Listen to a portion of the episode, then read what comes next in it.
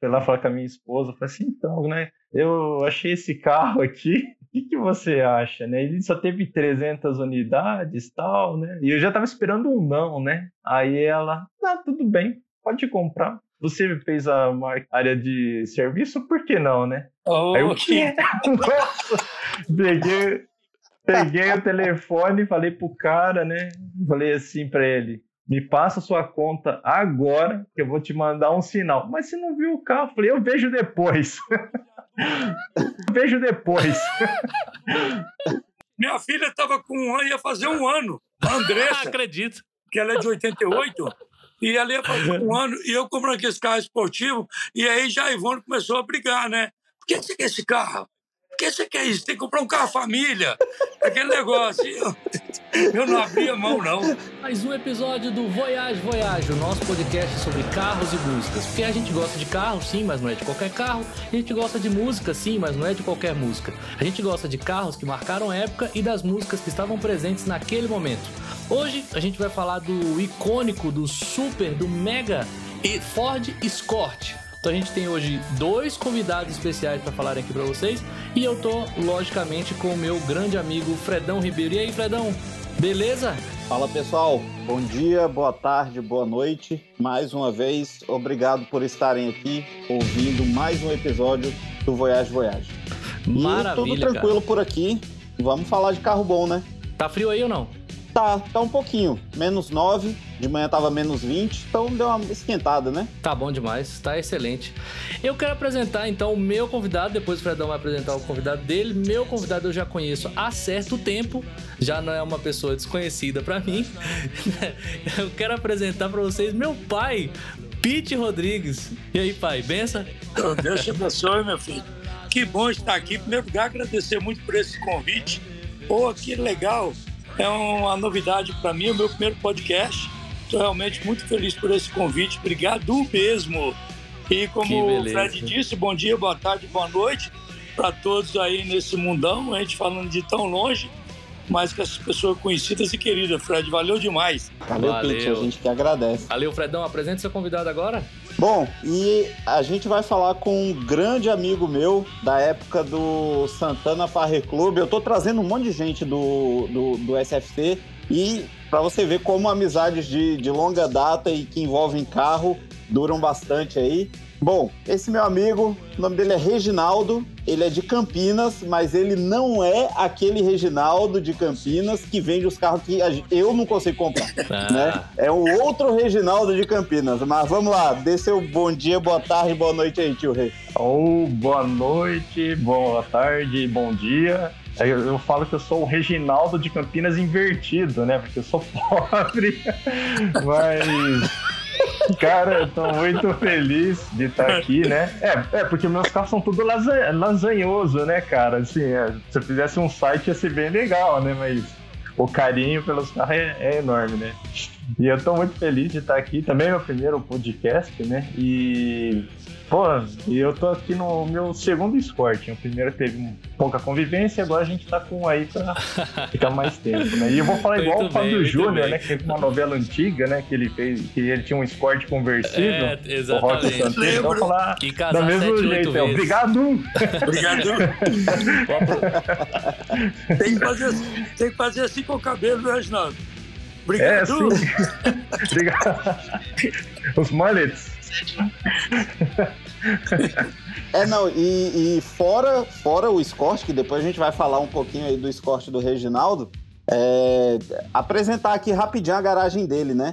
E o Reginaldo tá com um Opala Commodoro 6 cilindros 1980, tá com tipo SLX 2.0, esqueci o ano, 94. 94 e o carro que ele tem desde a época que eu conhecia ele, que é um Passat LSE 86, né? Isso mesmo, isso mesmo. Maravilha.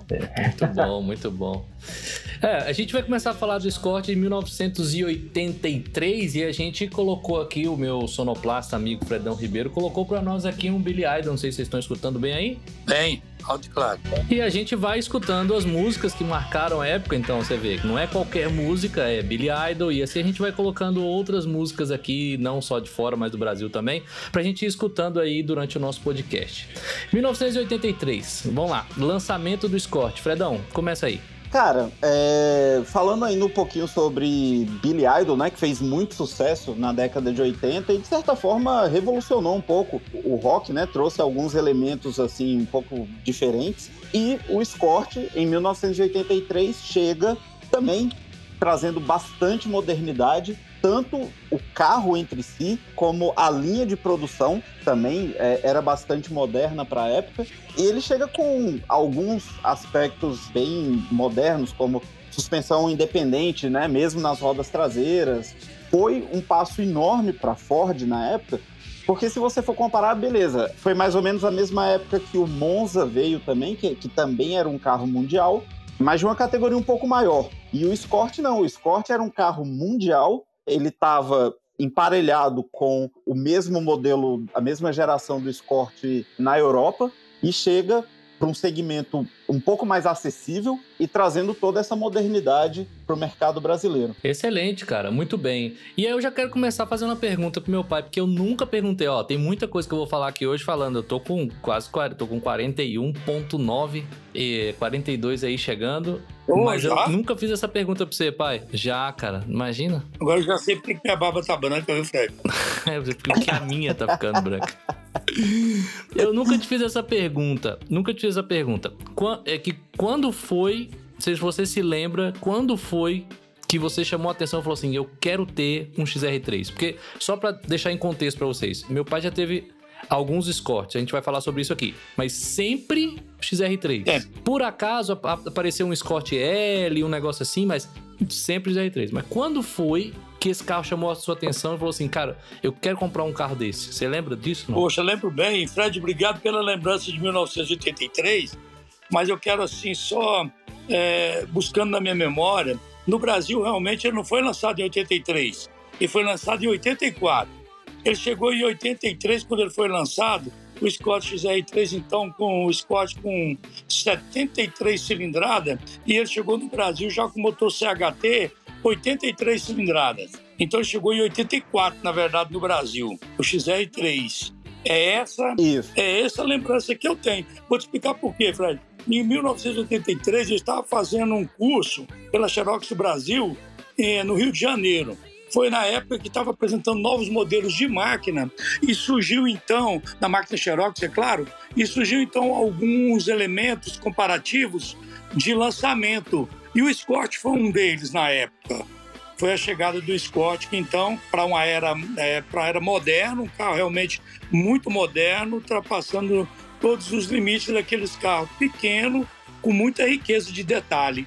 Então ele chegou realmente em 84. Eu queria falar também, ainda tocando esse ponto aí do motor CHT, uma conversa que eu tive com o Reginaldo, que é justamente isso. O XR3 ele chega com aquela roupagem esportiva, um visual bem agressivo. Eu acho que hum. até hoje poucos são os carros com visual tão esportivo quanto o do XR3, mas o desempenho ficou um pouco aquém, Sim. né? E aí é, eu queria que o Reginaldo trouxesse essa conversa que a gente estava tendo antes. Por que não o CVH? Por que não trouxeram o CVH pelo menos para o XR3? Cara? Então, eu fico pensando, né, que a, a Ford ela já vinha trabalhando pesado, né, cara, com a linha de motores dela desde 80, 81, até um pouco antes, né, por causa do Pro Álcool. Eu imagino que depois de tanto investimento, cara, e tendo que trazer um, um projeto, né, inglês, né, o Corcel ali já quase, já bem cansado, né, ah, vamos trazer o Escort, né, mas aí começa a, a, a, pensar, né? É, mas aí o, o ele usa esse motor CVH, né? quanto que vai custar para a gente transformar esse motor para álcool, né? E a gente começar de novo todas aquelas pesquisas que fizemos com o motor Sierra, né, tal. Por que não a gente não pega o que a gente já tem aqui e tenta colocar ali no Escort e tal, né? E aí é impressionante, cara, que outro dia eu tava vendo um vídeo de um Escort inglês restaurado e você olha ele assim por baixo, né, dá para ver tudo. O eixo, a, o trambulador, a caixa de câmbio, até o cárter, cara, do motor CVH, ele é idêntico ao do, do CHT. Então ficou muito na cara, assim, para trazer o carro, a Ford falou assim: vamos fazer da forma mais econômica possível, né? Mas o motor que já está desenvolvido, já está rodando com álcool, vamos tentar aproveitar esse CHT, né? E aí ficou isso daí. E até porque, né, eu fico imaginando, né, a gente se transportar lá para 83, né? O que que nós tínhamos de carro esportivo, né? Que era o Passat GTS, que era 1.6, era aquele motor bielinha ainda. A GM, ela tinha o Chevette SR, né? A outra montadora, a Chevrolet, a Fiat tinha os Fiat Rally. Então, criar um CHT Fórmula iria dar conta tranquilo, né? Acho que esse é maior desafio para para Ford, o que seria? O, o Monza, né? O Monza 1.8 era o carro mais potente da época, né?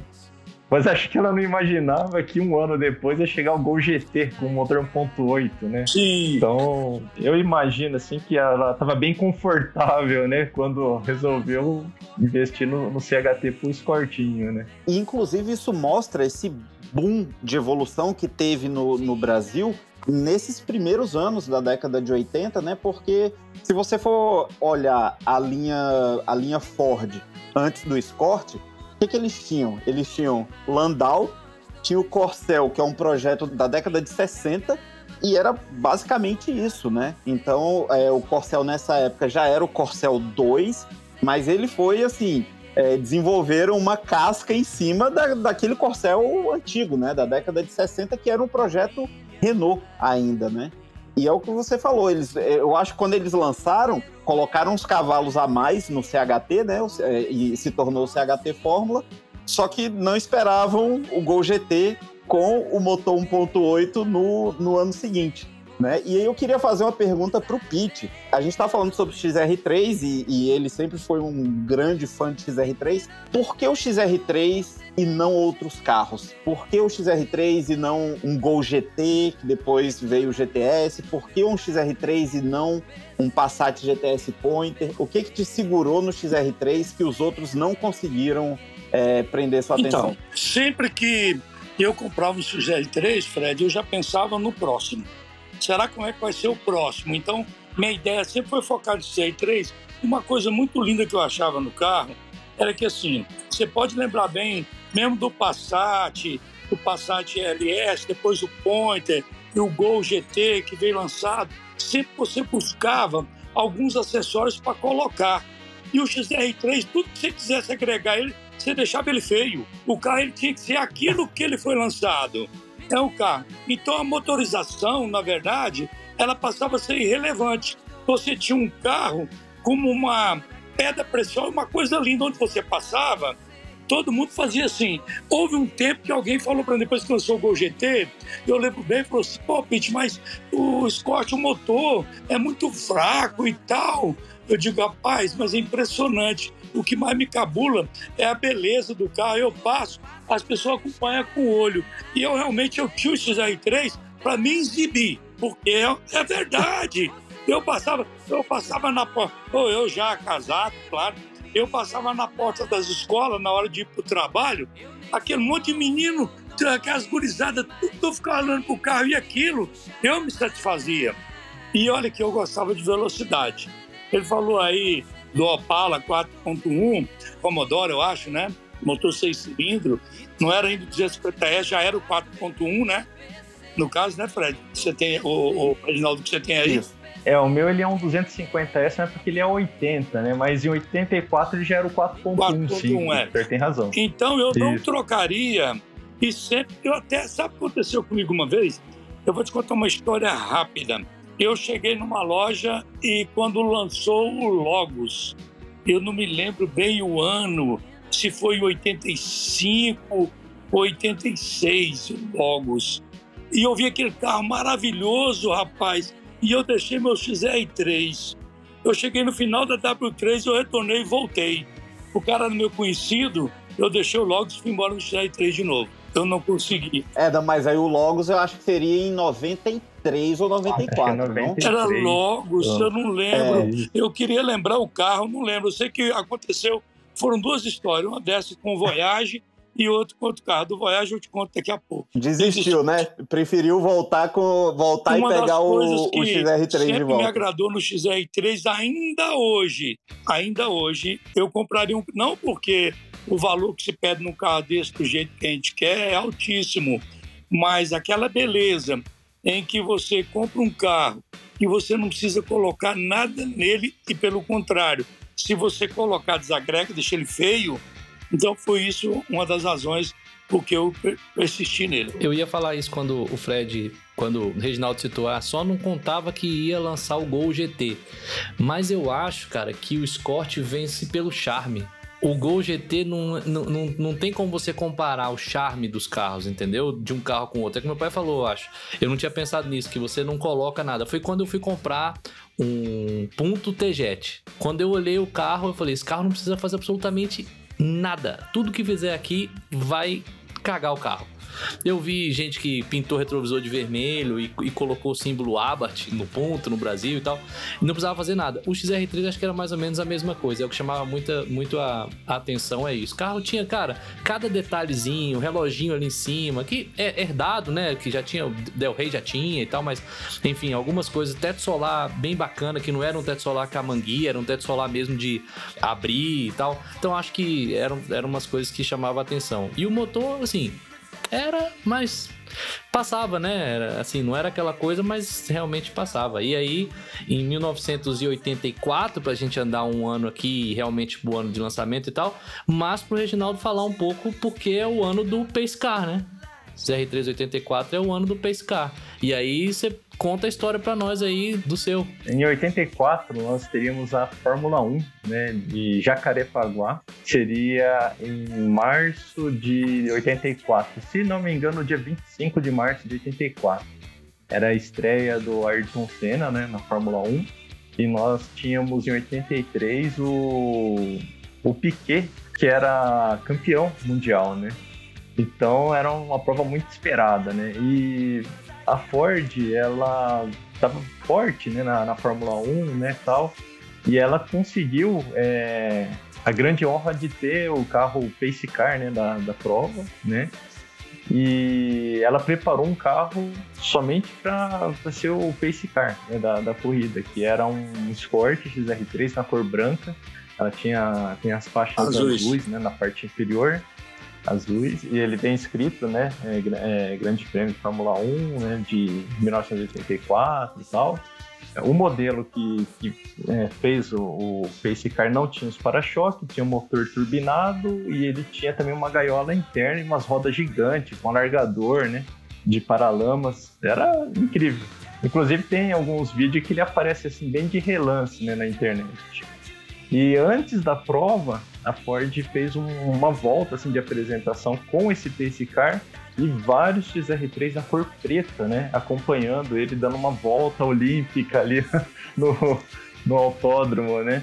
Eu fiquei assistindo a corrida inteira, né? Torcendo por uma bandeira amarela, né? Pra aparecer o carro ali, mas infelizmente não apareceu. Só deu para ver ali na largada, né? Que o, o pequeno não conseguiu, né? Partir com o carro dele, que morreu.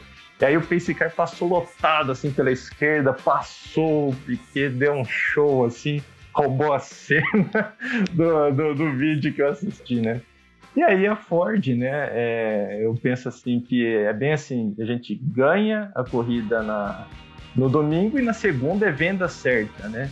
Ela não perdeu tempo, ela foi lá e criou 300 unidades de uma série decorativa. Era um XR3 branco, as rodas na cor branca também.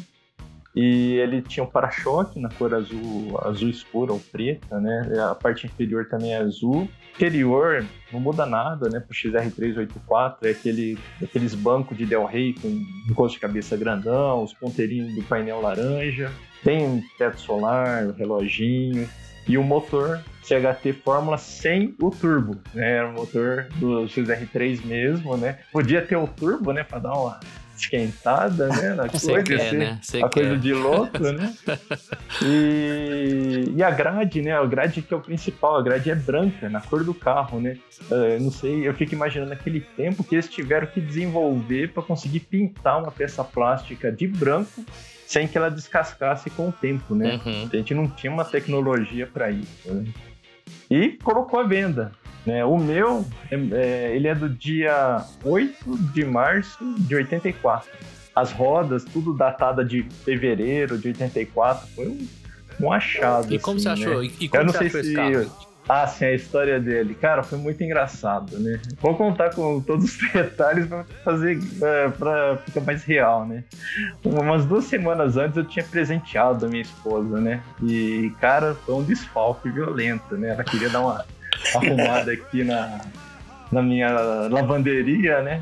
Que ela era fascinada por lavar roupa. Eu gosto de carro, ela gosta de lavar roupa. Boa ela troca. gosta daquelas máquinas. Casaria tal, né? também eu. E aí.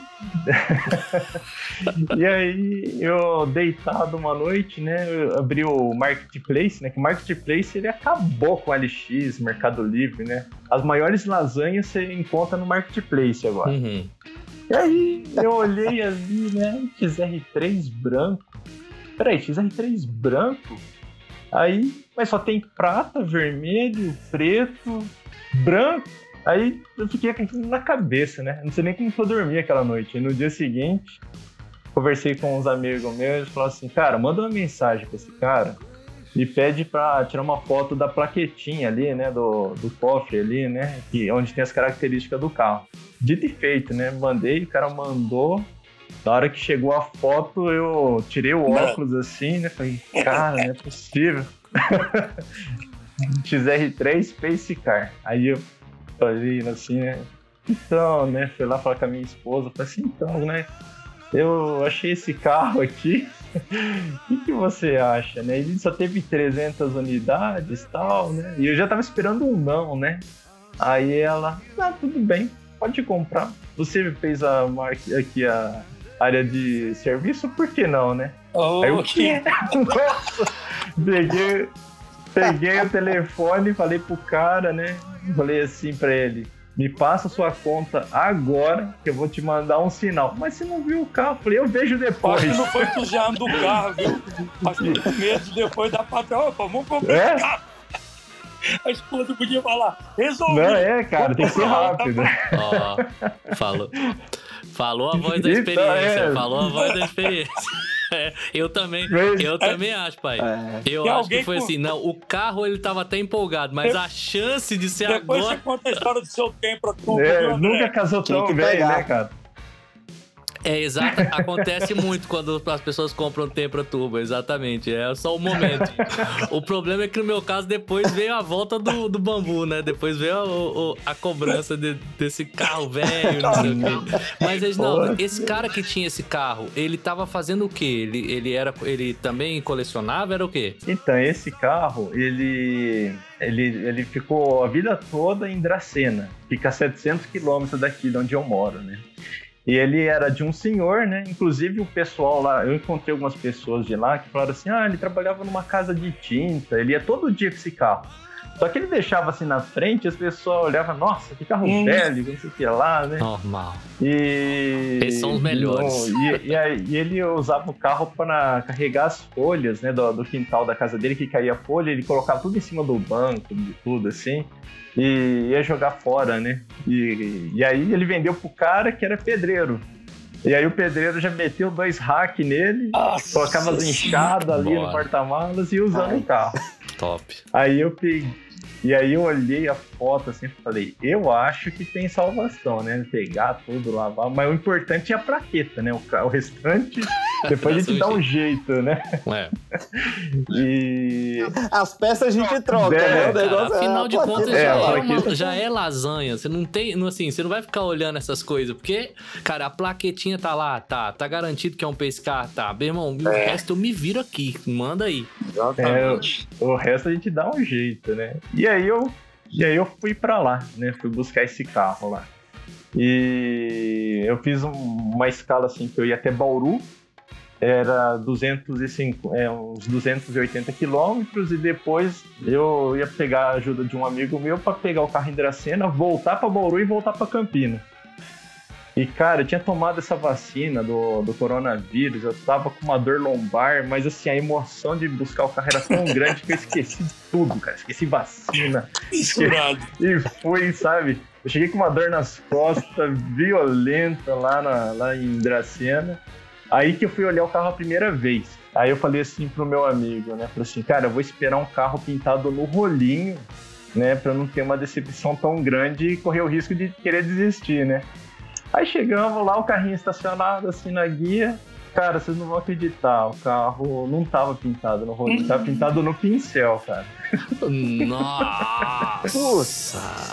Ele tinha uns, ele tinha uns, é, uns retoques, assim, sabe? Mas também ele tinha muita coisa original, assim, todos os acabamentos, todas as peças, o motor. Pensa assim num carro que saiu da concessionária em 84 e os caras foi usando, usando, usando, foi quebrando, é, desgastando as coisas e continuou usando, né?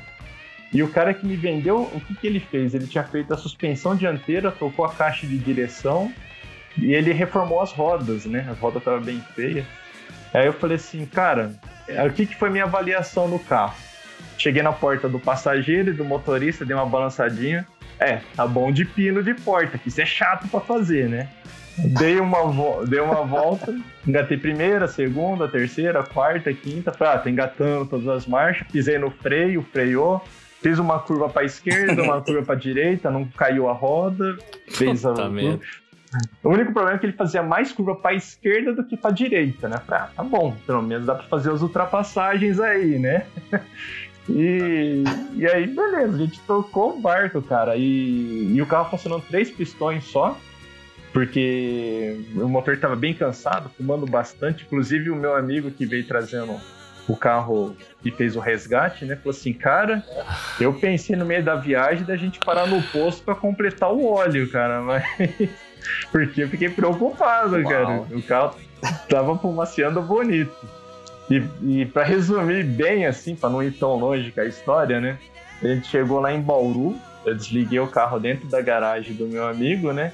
O carro sem zoeira. Ele ficou 15 minutos soltando fumaça pelo escapamento, com o motor desligado, porque tinha óleo na tubulação do escapamento. Ele ficava saindo aquela fumaça, com o motor desligado. E aí no dia seguinte a gente chegou, a gente tocou a viagem até Campinas, andando ali 90, 100 e tal. Cara, o carro foi um guerreiro, cara. Ele só parou, eu só parei uma vez que eu vi que a temperatura estava subindo, eu liguei a ventoinha direto, né, ali no cebolão e viemos para casa. E aí eu comecei o processo assim de recuperação do carro, né, que eu fiz tudo nele. Eu só não pintei porque é, eu consegui tirar as marcas de tinta que o cara passou com o pincel, eu vim lixando com cuidado. E aí o que aconteceu? Apareceu a pintura do carro com os desgastes do tempo, né? Que eu acho um charme dele, né? Lavei todo o interior, fiz o motor inteiro, né? E. Olha aí. E, e Olha aí. na semana passada eu comecei é, a usar ele mesmo. todos os dias. Né? Eu Ó, não gosto muito de fazer pra... compra no mercado, por exemplo. Mas nesse final de semana eu fui quatro vezes no mercado. Eu vou. Ó, você que tá escutando a gente aí, que deve estar tá curioso para ver o Scott, nós vamos botar uma foto lá nesse momento que você tá escutando aí. Você pode procurar lá na nossa timeline do arroba podcast Voyage no, no eu vou, eu vou. Instagram, arroba podcast Voyage, vai ter uma foto lá do escortão lá do Reginaldo. Ele, ele com as sacolas de compra assim na mão, na frente do escorte, ó. Ó, Reginaldo, fica essa tarefa aí, tá? Sacolinhas de compra assim, ó, na frente do escorte. Do lado, na verdade, para não tampar o carro. Aí a esposa já começou a lucrar, tá vendo? Inteligência emocional, como é que é? a esposa já começou a lucrar, que é quem não ia no mercado agora tá indo. Fala assim, esse rapaz tá Sim, bonzinho agora, o que tá acontecendo, né? O investimento vai, é um é, belo custo-benefício. É, eu, eu, eu, sei, mas o pessoal não sabe. Conta aí pra nós, qual foi seu primeiro escorte? Isso que ia falar do custo-benefício. Pra dar um rolé de escortão vale tudo, né? então, o meu primeiro Scott XR3 era um XR3 que falava, no documento era vermelho, mas ele era quase rosa. Mas era maravilhoso. André conheceu o carro, a placa AZ7474. Cara, eu comprei esse carro e uma das primeiras viagens que eu fui, eu me lembro bem, eu fui para a exposição agropecuária de Uberaba com esse carro. Rapaz, mas eu era o bonito da história, viu? Lá passava assim, ó, o XR3 Rapaz, olhar para a placa daquele carro e falar, gente, é toda essa beleza Esse carro mesmo. você comprou usado, mas o como é carro que é essa maravilhoso, placa? foi o meu primeiro carro. Ah, não comprei novo, não comprei É, zero, não, comprei usado. usado. Não, porque essa placa 7474, 7474 supostamente seria 7 do 4, que por sinal é aniversário desta pessoa que está falando com vocês. Ah! Então, Olha aí uma baita de coincidência, Como né? tinha que ser. Poxa vida, bem que você... uma baita coincidência, mas é 7474. Comprei ela com essa placa. Não foi escolha minha, não. Mas eu Muito tive bom, algumas escolhas bom. de placa de E aí- XR3. Algumas 10, 11 placas de XR3 eu escolhi. E o, e o que é interessante, é, Wallace, rapidinho, você falou de aniversário, só pra voltar um pouquinho no, no pescar do Reginaldo, ele é do mesmo dia dessa pessoa que vos fala Olha agora. só. Ele, na- é, Caraca, ele nasceu doideira. quando eu tava fazendo quatro anos. Você é de 8 de março? Olha, 8 de março. Meu isso. pai Olha também, aí. cara. Olha só. Oh, olha aí, coisa boa. Coisa boa. Aí que massa, E a cara. minha, e a minha Royale, a Royale que eu tive, é, ela era de 8 de março, ela foi ela saiu da, da loja, né? Ela foi vendida no dia 8 de março de 94. E aí, em 2006 eu me encontrei com ela. Legal, cara. Fredão, se você. Se o Scott ZR3, por exemplo, é, meu pai falou da, da cor do carro, deve ter gente que conhece de Scott e tá escutando a gente agora. Quando ele falou dessa cor desse carro, deve estar assim, tipo, aquela quando você tá com a mão na testa falando assim, putz, grilo, era esse mesmo que eu tô procurando. né? Porque é esse mesmo que, que as pessoas estão procurando, né? Queria que você falasse duas coisas, Fredão. Que cor é essa? E que, que ele tá falando. E, e nos dias de hoje, quanto você acha no Brasil que custaria um, um carro? Qual é o carro hoje e o valor que no Brasil hoje custa um carro como o, um, um XR3 novo, se fosse novo hoje? Bom, o, essa cor é a famosa vermelho sunburst, né? Que, Sim. que é aquele vermelho quase alaranjado. É uma cor belíssima até hoje. Eu acho que ninguém conseguiu fazer uma cor tão bonita quanto aquela para um carro esportivo. E, cara, se a gente fosse falar do, do XR3 hoje em dia, com o que ele trouxe, pelo que eu tenho ouvido do, do mercado aí de carro novo no Brasil, eu acho que facilmente passaria de uns 120 mil, 130 mil reais. Um passaria. carro esportivo. O XR3 saiu com lavador de farol. Né? O carro tinha lavador de farol, ele era teto solar, como o Ala falou, não era aquele teto solar carmanguia. Né? Era um teto solar que vi- vinha integrado no carro, né? Você conseguia, você consegue abrir ele todo, vidro elétrico, eh, tinha opcional de ar condicionado. Então, com certeza, esse carro não estaria saindo por, por menos de 120 mil reais se você fosse comprar um, um desse zero. É, lembrando que eu vi esses dias o anúncio no nosso amigo do 1,8 42 ponto, que era um, um cara falando que já colocaram para vender o último Uno, que é o Uno Tchau, e tinha uma concessionária vendendo pré- pré-venda por 110 mil reais. Então, assim, ele falou, eu vivi pra ver um Uno de 110 mil reais. Mas lógico que o cara, os caras estão aproveitando alguma coisa de alguém que queira comprar o último Uno, talvez fizeram isso com a Kombi no seu momento e tal. Mas eu- acho que passaria um pouco, Fred. Pensando no que a gente tá falando aqui hoje, eu acho que ele chegaria num 150. Você acha, Reginaldo, que chegaria num 150 mil hoje um carro desse padrão no Brasil? Eu acredito que sim, porque recentemente, cara, um- uma, uma personalidade que comprou um carro desse é o William Borner, né? Ele. Acho que tem alguns meses, cara. E ele comprou do Reginaldo de Campinas. A gente não sabe realmente qual dos escortes que eram, né? Mas, pô, o Reginaldo de Campinas tava com uns lá de 210 mil, outros de 150. É um carrinho assim que em perfeito estado, sem É. restauração. É, não, tem tá um valendo uma nota, Em cara. 1985, então, vamos pular um pouquinho pra 1985. Deixa eu pegar uma música. Essa aqui. Essa aqui é boa. Essa é ótima.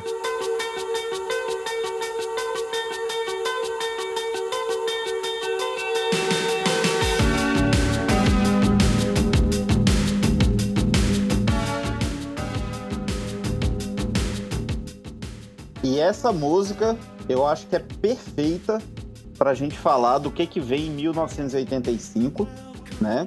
É, a gente está ouvindo Tias Fofinhas, né? Brincadeira, é Tias for Fears.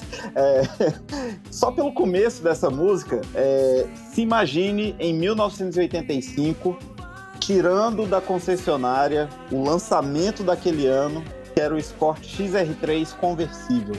Né? Então você baixa a capota daquele carro.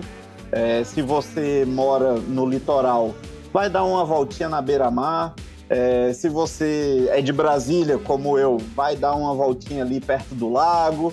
E, e, por aí vai. Qualquer, qualquer cenário, você bota aquele carro, coloca essa música, capota baixada, e, e aí ninguém tá pensando em, em andar rápido, Ao ninguém tá pensando né? em, em, correr é, nem nada. É isso mesmo. Pai, você já. Qual foi o. Você lembra qual foi o primeiro? Eu sei que teve, lógico, mas.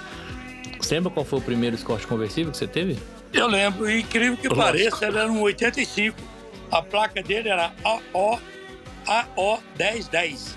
E, e, era que cor? A própria nova agência. Esse carro, a capota conversível, inclusive, Maravilha. ela era manual, né, Fred? Você lembra bem? Ela tinha as duas travas ainda, manual, você abaixava ela e tal.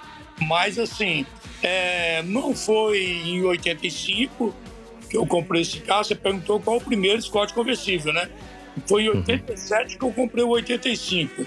Mas entre ele e outro, eu tive um que você lembra bem, que é o 86, que a placa dele era XE0003, vermelho. Esse carro tem uma história. Eu vou responder só a sua pergunta, que deve vir mais, mas eu quero falar desse, Vai como foi que a aquisição desse XR3 e como foi. Que eu comprei na rua, o cara tinha terminado de, comprar, de colocar a placa e eu segui o cara. E por esse cara ficou meu amigo. A maioria, talvez essas pessoas conheçam por nome, que foi o Paulo Roriz, que é sobrinho do Joaquim Roriz, então governador de Brasília. Eu segui ele, Pete, não posso, rapaz, esse carro eu comprei para minha mulher, a esposa dele Juliana. É da Juliana o carro, eu vou comprar o carro. e eu saí da loja dele montado no carro. E, e, você tá falando do XR0003? É. Eu com essa, eu com essa ficção, viu? Reginaldo, com essa ficção de comprar XR3, eu devo ter perdido muito dinheiro, mas foi o dinheiro mais bem perdido que eu já tive que o prazer valeu pra caramba. Faria tudo novamente. E esse XR3, esse XR003, aliás, falando, eu nunca tive tanta multa na minha vida. Eu tenho certeza que foi para dar placa, velho. Que eu não era um camarada. Eu não, eu não sei dar um cavalo de pau no carro até hoje. Eu não aprendi isso, eu não tinha essa fissura, eu gostava de exibir é, o não carro. Não tinha radar, não tinha radar. Você tá falando que a placa era muito simples, né? De, não falasse tão alto para mim. Cara, sim, mas me multaram muitas vezes, muitas vezes carro. Mas eu usei ele uns quase dois anos. Mas então o primeiro foi o O1010 conversível. Preto conversível O1010. Legal. E vem cá, é, você se lembra desse carro? A gente em Brasília, ó, pra quem não sabe, a gente é, tá em Brasília, meu pai tá em Brasília há muitos e muitos anos. E uma coisa que a gente tem lá é todo ano mais ou menos, Reginaldo, não sei se você sabe, mais ou menos uns 100 dias sem chuva. Todo ano sagrado, 100 dias sem uma gota de chuva. O que um carro conversível vem a ser um atrativo, né? interessante, porque você vai ter aí um, os dias que você tem absoluta certeza que você vai andar, se você quiser, de capota aberta. É lógico que chega um, um determinado momento que o sol torra o, a cabeça do peão. Mas eu queria te perguntar, pai, você se lembra de algum momento do Scott entrar água?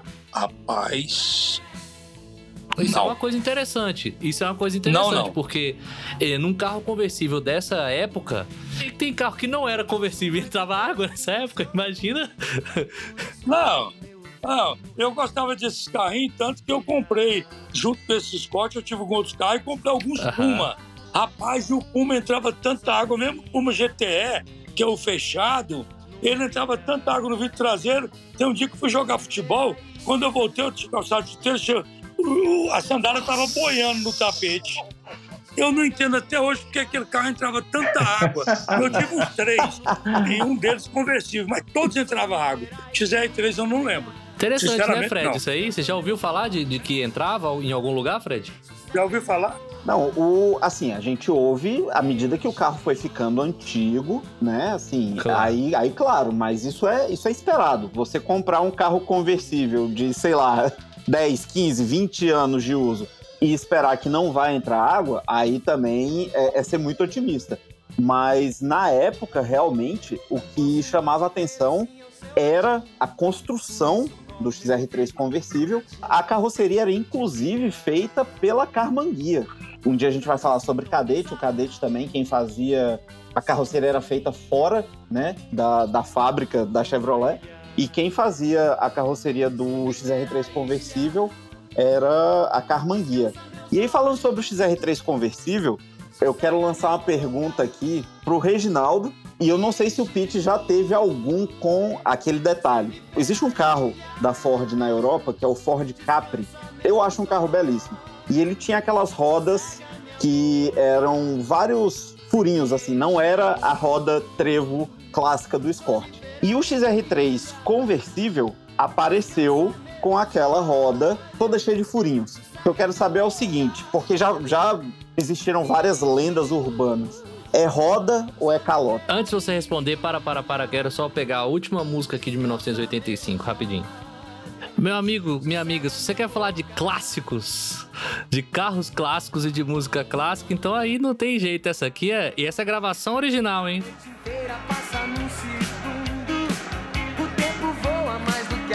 Roupa nova, uísque a gogô. Agora sim, podem responder. Reginaldo, roda ou calota? Maravilha. Já pensou, hein, cara, essa Hã? música aí no conversível, hein? cara, é.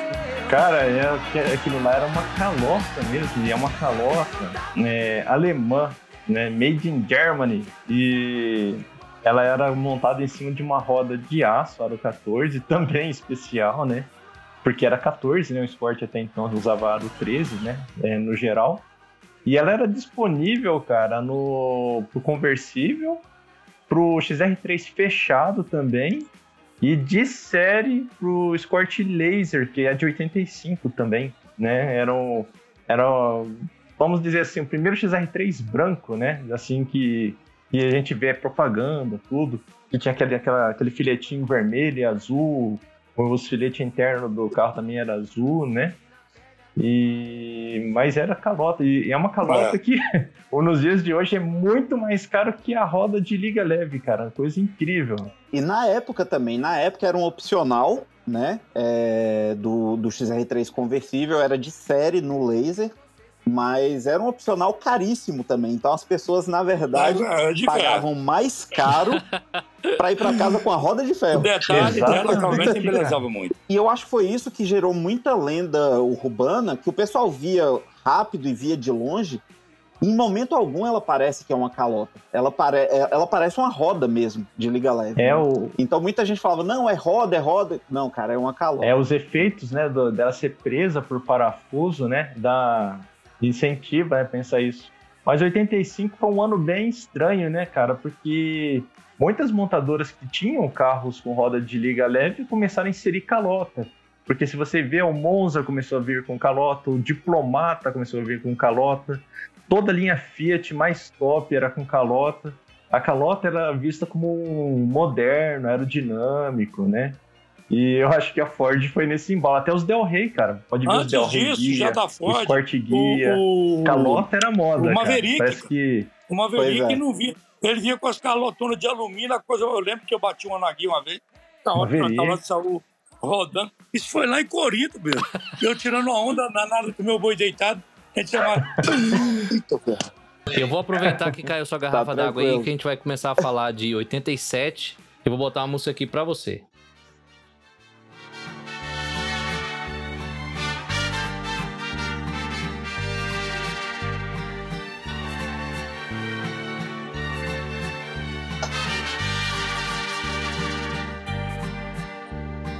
Caraca, eu tava ouvindo Christian Ralph agora, acredita?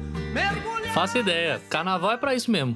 Christian e Ralph, na minha opinião, uma das melhores duplas sertanejas que o Brasil já, já, já produziu. É... Cara, os caras, assim, né, tem umas músicas excelentes. Eu, eu sou um grande fã de Christian e Ralph. Então começamos aí 87 muito bem, né? É... E aí, 87 a gente tem a primeira reestilização do Escort. é o famoso MK4. O Escort ele fica um pouco mais arredondado, pelo menos assim, na minha opinião, é, aí depois eu quero ver se todo mundo concorda comigo. Naquele primeiro momento, de 87, o Escort, o XR3, ele perdeu um pouco da aparência agressiva, na minha opinião. Porque, assim, os faróis de neblina vão embora, né? Ficam só os faróis de milha ali na altura do farol. O para-choque preto também, em todos os carros, é, eu acho que deu uma, não sei, deu uma emagrecida assim no carro. Era um, era um para-choque, é, não era mais o para-choque de ferro, né? Mas ele deu uma afinada assim no carro. E, e, a escolha de cores também, né? Porque, por exemplo, em 87, o vermelho que você tinha era um vermelho meio vinho. Tirando o amarelo, eu acho que. Aí, claro, veio o branco, mas é, com para-choque preto, é, eu não sei, eu acho que em 87 o XR3 ele perde um pouco da, daquela carona de mal dele, né? E, e ele vai recuperar isso. É, eu acho que a partir do momento em que o para-choque fica da cor do carro, que eles é, começam a usar isso. uma saia um pouco maior, né? E a gente vai falar isso mais, mais na frente. É, e eu acho que a, a, perda da grade também, né? Eu acho que nos outros modelos do Escort, no, no guia, é, ficou belíssimo aquela frente sem grade, mas o diferencial do XR3, o, o MK3, é aquela grade é, grandona com, com, com o, os filetes assim. Aquilo dava uma aparência mais agressiva para o carro. E, e uma outra coisa também é que foram embora as clássicas roda trevo. Trevo deixaram de existir e veio um modelo que eu considero não tão icônicas quanto a, a roda trevo. Mas aí eu queria jogar aqui, perguntar aí pro Pete, que teve vários. É, você concorda comigo? O XR3 perdeu um pouquinho da magia dele ali em 87? É, eu concordo plenamente. É que aquela frente que eles lançaram, ela com capu, um pouco ele mais. É, é, é, como eu diria, com uma, duas linhas em cima dele, enquanto que aquele primeiro, ele vinha o capu, que na frente você tinha. Ele descia, tinha os faróis de neblina, né? os faróis de milha, que os primeiros oh. eram com quatro, que eu já fui até preso, o cara querendo me arrancar os faróis, porque disse que não podia. E eu digo, pô, o guarda, rapaz, me parou em cima de uma ponte para eu arrancar os faróis, e foi uma dificuldade para eu não deixar o cara tirar os faróis, e tinha aquela ideia de que não podia ligar os faróis, que ofuscava e tal, de não estou usando os faróis, o farol original do carro. E aquela frente realmente é, tanto é que depois outros carros vieram com aquele mesmo segmento né, daquela frente. E eu acho que isso, ô, Fred, é, é, questão de costume. Depois a gente acostuma, mas eu acho que ele perdeu aquela, é, como diria para você, aquela beleza, aquele impacto, impacto, primeiro que deu no lançamento dele, ela perdeu sim. No espaço, ela perdeu até acostumar e só veio clarear um pouquinho, a gente vai falar depois, na série McLaren e Benetton. Lá na frente, isso mesmo. Eu também isso. acho. E você, Reginaldo, você acha que ele assim perdeu a cara de mal, perdeu a, a pose de esportivão?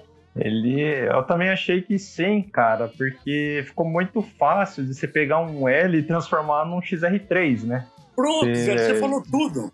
Era muito. E, e, o pior de tudo, né? E fizeram que, muito, né? Fizeram muito. E em 87, o, até o L tinha ganho os melhoramentos do CHT Fórmula, né? Então, chegava ao ponto que o Escort L andava melhor do que o XR3 por ser mais leve, né? É, então, pô, precisava de alguma uhum. coisa, né, cara? Mas é. eu acho. E outra coisa também que eu percebi é que o interior ficou mais escuro, né? E era legal o MK3 pelo contraste, né? De cor, né? Dos bancos, o desenho do painel, aquele desenho mais clássico, né? É. E perdeu o lavador de farol, perdeu um monte de coisa, né? De acessórios. É, o ano de 87 foi um ano meio complicado para as montadoras, que elas queriam é, mexer com o valor dos carros, mas eles encontravam assim uma forma de fazer isso restilizando alguma coisinha no carro. Foi um ano bem complicado, 87, de fato. Tem mais dois detalhes que o XR3 perde e que podem parecer assim, detalhes pequenos, mas eu acho que quem já teve a oportunidade de estar dentro dos dois dois detalhes que, que o XR3 perdeu ali em, em 87 foi o volantinho de dois raios, aquele volantinho pequenininho de dois raios com aquela empunhadura maior, né? É, porque aí passa a ser o volante que é o mesmo de toda a linha, só, só com aquela almofadinha assim, parece uma almofadinha meio perfurada aqui no, nos cantos. E a posição do contagiro. O que eu acho mais legal no MK3 é aquele contagiro que começa com o ponteiro lá embaixo, né? Que, que o ponteiro do velocímetro e o do contagiro, quando eles estão em zero, eles ficam na mesma posição, né? E, e aí ele vai subindo dali de baixo. Então eu acho que isso também, mesmo é, para quem estava dentro do carro, era um impacto muito grande, né? É, perder aquele volante e perder aquele contagiro que o ponteiro começa lá de baixo, eu acho que também foi. Excelente. É, tirou cara, um pouco dessa, dessa aura que o, o XR3 tinha. É, eu queria até falar do Contagiros, cara. O Contagiros ele tem um negócio muito interessante, né? E como ele dá aquela volta grande, então toda vez que você vai mudar de marcha, você vai fazer alguma coisa, aquele ponteiro descreve um movimento enorme, cara, que é emocionante de Gigante. ver aquilo, né? Pô, E, dá ah, e de quando- aceleração. Exato, e quando é marcha lenta, o que acontece? Ele para exatamente na vertical, que é para você ver de forma rápida, né, que tá na vertical. E, e ele, ele dá a volta toda e fica na vertical para cima, que é a hora que você tem que mudar de marcha, né? Igual carro de competição, né? Que a pessoa Do não olha assim pra ler qual número que tá. Ele memoriza a posição do ponteiro ali, né? Então é Muito muito, legal, interessante. Eu acho que foi mais ou menos pensado nisso, né? André, só voltando um pouquinho aí da música de Christian Ralph, talvez os meninos, acho que eles conhecem bem a história de cada deles lá, que o Christian começou muito antes cantando em inglês, né? Cantando música americana, junto com o Fábio Júnior e tal, tem uma musicalidade muito grande. Então eu apto dizer que eu sou bem eclético com relação à música. Lá no passado muito longo, quando era criança, eu ouvi muito música caipira raiz. Depois eu passei a ouvir um rock and roll mesmo e tal, e, e gosto de todo tipo de música. É eu digo sempre o seguinte: não tem música A ou B, tem música boa. E assim como Christian tem música boa, Bob Dylan tem música boa, Uriah Heep, Grand Funk tem música boa, Led Zeppelin tem música boa. É, esse é o o lance aqui do podcast, né, cara? É assim esse é o lance, a gente tem Com música de certeza. todo Cara, tipo aqui fora. é- Tá tocando aqui, ó.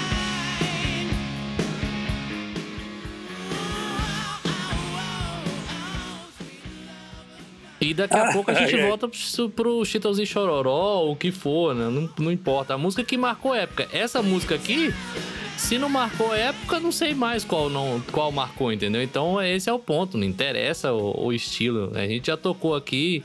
é, o, gente- o Fred falou no episódio passado: não existe metaleiro quando toca raça negra. E isso aí é uma coisa mais certa que tem. Não tem jeito, cara. O cara é, não tem como. E Tem umas músicas que não tem jeito, cara. Ô, Reginaldo, É. eu te interrompi, você ia falar alguma coisa. Ah, do, do Christian Ralph. Então, do Christian Ralph me faz lembrar do famoso Globo de Ouro. Lembra que eles tocavam no Globo Nossa, de demais. Ouro? Aí passava as propagandas de escort, assim, da hora. Cara, é uma volta no tempo, não? É. é, passa até da variante. Da variante. É. Tá. É, e eles têm, assim, é, ele- eles têm uma musicalidade excelente. Eu acho que as vozes são, são, são muito boas. E é o que eu falo. E eu estendo essa minha teoria para outras coisas. Já falei também que não Não existe tem. metaleiro quando toca evidência. Esse que eu ia né, falar. Cara, tocou, bicho, tocou evidência. Evidência. Acabou, velho. Acabou. Né? E, e 87, cara, se foi um ano meio, assim, decepcionante pro, pro XR3, o Escort eu acho que a linha ganhou em beleza e tudo, mas assim, a, a diferenciação entre um L e um XR3 ficou muito pequena. Então, se 87 foi um ano meio complicado pro XR3, na música foi um ano sensacional, cara. Você tem o lançamento de álbuns aí, é, por exemplo, essa música que a gente tá ouvindo, que é um, é um clássico, né? É um ícone, é de 87.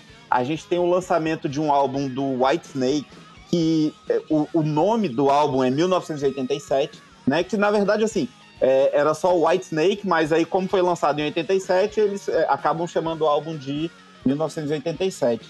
É, teve lançamento do, de álbum do Def Leppard. Então, é, manda aí, manda aí, Regina. Tem uma famosíssima, cara, de 87, que você não pode esquecer, que é do Crowded House, The Dreams Don't Over. Ah, é, Don't Dream Is Over, é, é mesmo. É, exato.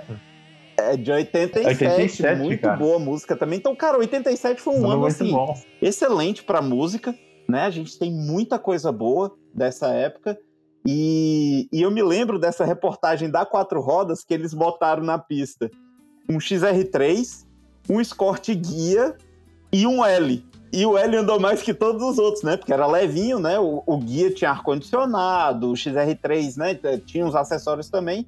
E o L era peladinho, levinho. É isso aí. Danou o pau na galera. E ainda mais econômico. De 87 e mais econômico, tem isso novo, também. Meu né? pai novamente. Pô, e essa música tem uma versão boa, hein? De Aviões do Forró. Depois procure a versão de Aviões do Forró, é boa. Pô, cara, eu lembro do meu Tocou vizinho também no escorção dele, de sabadão de, de manhã, ouvindo essa música, cara. O que ele tem de música sertaneja que ele, que ele, que ele compôs pro sertanejo é uma... Ele é um baita um homem na caneta, acho que ele é melhor do que na voz. Então aí falando de 87, mais uma vez, vou colocar uma música aqui, pai, de novo, mais uma música aqui para você. Tá tocando aí no fundo José Augusto. Sábado, dá pra escutar aí, ó. Dá demais. E em 1987, então a gente vai saindo de 1987 para no caso do Scott entrar num ano emblemático, Fred. 1989, um ano que em 1989 o Scott XR3 finalmente ganha um fôlego é, que as pessoas já pediam há muito tempo, que é a introdução do, do motor AP 1800 é, no Escort, né? Já era a época Auto da, da Auto Latina. E aí é, o, o motor AP entra na linha, é, o, o XR3 recebe o AP 800, né? E isso dá um fôlego a mais para o XR3 Nessa época ele já estava mais. A aparência dele já, já tinha voltado a ser uma aparência, eu acho que mais esportiva.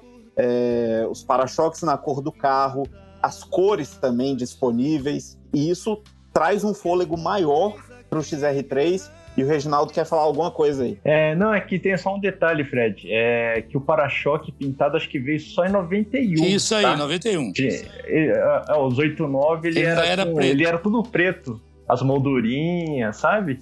É verdade. E, verdade. e era legal que ele era com câmbio do Golf, né? O Golf europeu, aquele câmbio aqui. Não tinha um câmbio pronto aqui, né? Fizeram um carro melhor que o GTS, na minha não. opinião. A Autolatina quase é, deu um tiro muito, no pé, né? né? Cara, porque aí muda muito. É sair de um CHT para um AP 1.8 muda muito. Se ela tivesse saído assim, falar, ah, vamos acabar o CHT e vamos colocar um AP 1.6, né? É, então, é, seria uma coisa. Seria, né? Agora, botar um AP 1.8 quando saiu do CHT, acho que quando a pessoa andou pela primeira vez, falou assim, mano, isso aqui agora sim, né, Fred? É, a diferença de, de potência do carro é, é absurda. O XR3 ganha esse fôlego que eu acho que era o que todo mundo pedia, né? Acoplado ao câmbio do Golf, né? Que, que era um câmbio excelente.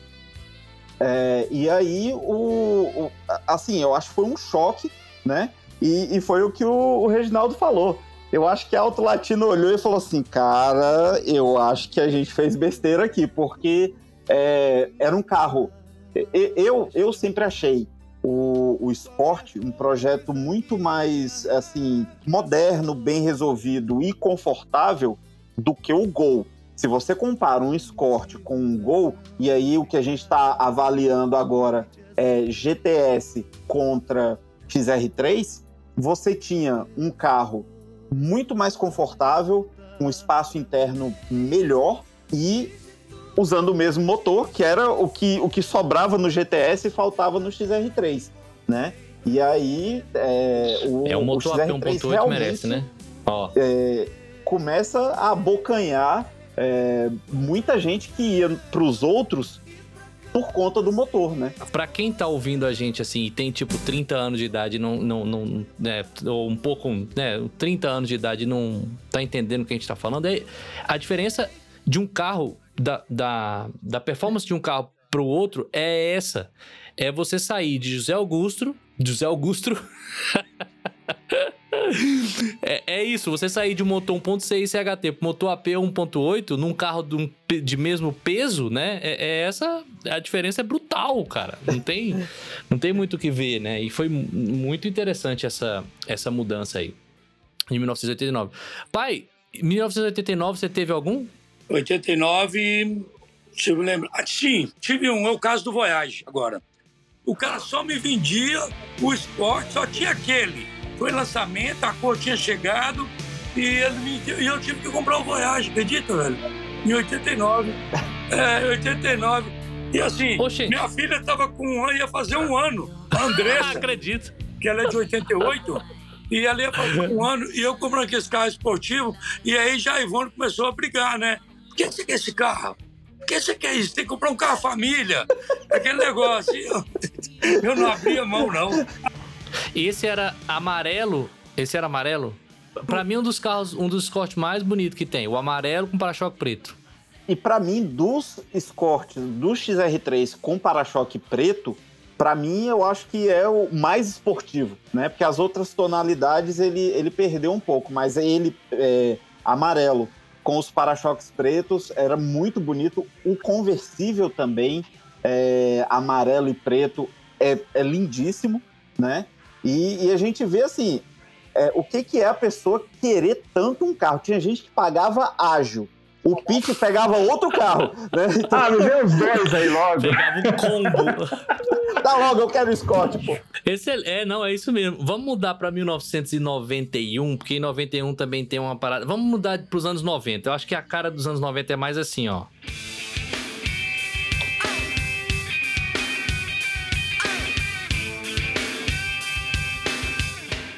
Muito anos 90, não é? Oh.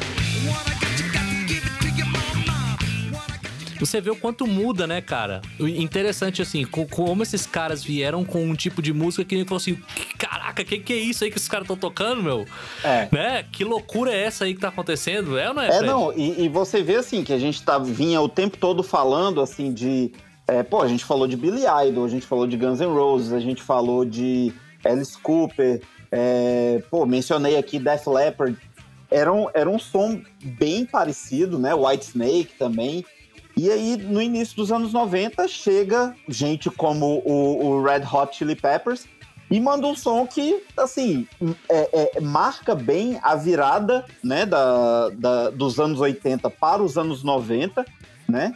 É, é, aquela coisa que coloca um selo também na música deles, assim, ó, tipo, isso aqui é anos 90. E plá, né? Tá com adesivão do mesmo jeito que você olha é. todas essas bandas que eu mencionei, você tá com o selão de anos 80, né? Então foi, foi um negócio é, bem. Essa daí inventa anos 90 total. É, e para mim tá na ordem assim, ó, pra, falando de 91. Escortes mais bonitos de todos. Para mim tá o vermelho, vermelho Sunburst, primeiro lugar. Segundo lugar tá o amarelo com para-choque preto, 89, que meu pai teve, tá? Em terceiro lugar, o Fórmula de 91. Para mim esse carro é lindo, lindo, lindo, um azul lindo. Aí foi o para-choque pintado, sim, né? Isso. Aí sim o carro todo da cor, retrovisor, para-choque e tal. E era muito bonito esse carro, muito bonito. É, gente, e esse foi um XR3 que não teve lá em casa, teve, pai? Aí, ó, esse aí foi um que não teve. Por isso que eu, eu acho que é por isso que eu tenho essa coisa com ele. É, e o, e o, e o XR3 Fórmula, ele saiu, ele já saiu assim, famosíssimo e saiu caríssimo, porque ele tinha, ele tinha um opcional aí que, é, assim, foi único, né? No, no Fórmula. Ele vinha em, em, em, duas opções de cor, né? Tinha o vermelho e tinha aquele azul é, lindíssimo o Escort volta, o XR3 volta a ter aquele. É, o, os adesivos traseiros em alto relevo, né? Porque ali em 87 ele passou a ser só um adesivinho mesmo, né? E agora ele volta a ter aquele é, é plástico mesmo, né? Em alto relevo, como eram os. É, ao invés de ser um adesivo, era um, era um badge mesmo, né? É, era um logotipo, né? Uhum. E o Fórmula, é, Fórmula, quando saiu, todo mundo ficou louco naquele carro. E foi aí que eu falei, né? para-choque na cor do carro, é, umas saias laterais mais, é, assim, é, elas eram maiores, né? E isso deu de novo aquela cara mais esportiva para o XR3. E eu, é, a, a, nossa lista muda pouquíssima coisa. Eu colocaria primeiro de todos o vermelho Sunburst, e aí a gente concorda. Colocaria o Fórmula em segundo, né? E, e uma outra cor belíssima do XR3 que a gente é, até passou e, e eu não mencionei foi o azul mineral. Aquela cor eu acho lindíssima e marcou bastante o XR3. Reginaldo, agora fala pra gente qual era esse, é, esse opcional é, único que veio no XR3 Fórmula. Tá, o XR3 Fórmula, ele, além daquela adesivação também da lateral, né, que vinha escrito Fórmula, ele também recebia os faróis de milha, né, pintado a carcaça dele na cor do carro, e as rodas eram diamantadas, né, que até então era prateadinha, né. E ele tinha os amortecedores eletrônicos, né? Porque era uma. Era, sempre foi uma crítica no referente ao XR3, né? Eles eram muito duros, né? É, pra você andar num lugar meio. um asfalto meio acidentado, tal, até mesmo por causa do Zaro 14 dele, né? E tinha muita gente que falava, ah, o Gol GT, eu prefiro o GTS porque o GTS é mais macio, tal, não sei o que lá, o XR3 é muito duro. Então, o amortecedor eletrônico, ele era um dispositivo, um amortecedor eletrônico que tinha um botão no painel e você escolhia ali se queria mais macio ou uma pegada mais esportiva, você endurecia ele, né, com um simples toque de botão. Mas era um acessório caro para repor, né, que amortecedor é uma coisa que é, ele tem um tempo de uso, né, e a reposição dele também é complicada, né, e hoje você vê assim muitos fórmulas desformularizados, né? Já não tem mais o, o seu diferencial, mas a, a, caracterização está lá e, e, ele, ele é um dos carros mais raros, né? Também que tem aí da, da linha do XR3, né? É, e, e é aquela coisa, o sistema só funciona com o amortecedor específico e naquela época era caríssimo, né? Eu, eu, eu não sei nem até se hoje é, se ainda se produz o amortecedor que faz o sistema funcionar, né? Mas realmente era e o pessoal, é, aquilo saiu assim como um, um, um, boom assim de modernidade, né? O pessoal, poxa, é o esporte que tem suspensão ativa, é, né? É, e aí puxava muito para a questão da Fórmula 1, né? E falava, não, é, é suspensão ativa, quando você quer rodar mais macio, você regula. É, quando, quando precisa fazer mais curva, você endurece a suspensão. E aquele carro, ele foi assim, um outro impacto do, do Escort, né? Eu acho que quando surgiu o XR3, né? Aquele vermelho Sunburst, e, e depois quando chega o Fórmula, foi outra daquela, assim, é, é, que todo mundo acordava para ver aquele carro e torcia o pescoço, né? Onde passava um Fórmula, você tava torcendo o pescoço. É, e eu imagino também que a ideia era botar a GM no bolso, né? Por quê? Porque o GSI tinha aquelas bolsinhas lá atrás, você tinha que encher, né? Aí, poxa, ele capaz Japão, aqui é eletrônico, cara. É. Você aperta um botão imagina e tá resolvido. Isso, imagina né? isso. Aí, cara, assim, eu me lembro que em 1991, pai, a gente te, aí teve em casa umas coisas interessantes, né? Porque aí vem, acho que, o seu preferido, né? que é o Benetton, certo? Certíssimo. Por que o Benetton? O Benetton, ele falou ainda há pouco das carenagens que veio mais avantajada é, nesse esporte. E eu já gostava ele mais sequinho. E o Benetton não tinha essa carenagem. Ele veio com o friso verdinho e tal, e ele era mais enxuto. Rapaz, eu tive uma história, eu sou cheio de história desse jeito aí, né? Rapaz, o primeiro Benetton que entrou na minha vida, a placa X3431 ele foi o seguinte, cara, eu comprei esse carro praticamente zero. E eu emplaquei ele em Brasília, ele não tinha placa, mas naquela época você comprava carro, você tinha um tempo para rodar nele para depois emplacar. E eu comprei de um amigo que era sócio de, do meu irmão, e esse carro veio de Cuiabá, do Mato Grosso. E aí eu comprei esse carro e fui é, colocar a placa nele. Quando eu cheguei lá, velho, o carro ficou preso. Ô, louco. Com queixa de roubo. Queixa de roubo. e o cara José Luiz. E eu, como é que fala aquele cara? Eu sei que na época, em 91, já tinha um PT, sei lá, um celular daquele. Qual que era aquele? Do tijolão, né? 950. É, não sei, eu sei que era o maior de todos. Aí, e eu tentando falar com esse cara, não consegui. Olha o que aconteceu rapidinho para vocês entenderem. O camarada comprou o esporte lá no Mato Grosso e um belo dia ele foi viajar, deixou o carro na garagem, voltou. O sobrinho tinha saído no carro, ele não sabia, deu queixa de roubo. O sobrinho voltou com o carro, botou na garagem, tudo certo entre eles lá e esqueceu de dar baixa no sistema. Que o carro tinha voltado. O cara veio com o carro, vendeu o carro para mim, comprei o carro, na hora que eu fui botar a placa, o carro preso. Brincadeira, né? É um carro. Talvez seja uma das coisas que eu mais gostei desse carro, porque eu passei esse tropeço todo. Mas realmente era o mais bonito. Lindo, Uau, lindo, lindo. lindo. Depois meteu o McLaren também, né? Com a faixinha vermelha para poder competir, mas não ficou bonito tanto quanto. Já foi uma emoção teve, lá na compra teve já, um né? McLaren também? Teve McLaren, o branquinho com as faixinhas vermelhas. Devia ter guardado todos, hein, Reginaldo? Nossa. Tava rico hoje. É, eu não, eu não sei não. quantos foram, Reginaldo. Eu não sei quantos Nossa foram, senhora. mas assim, foram. Foi, foi assim.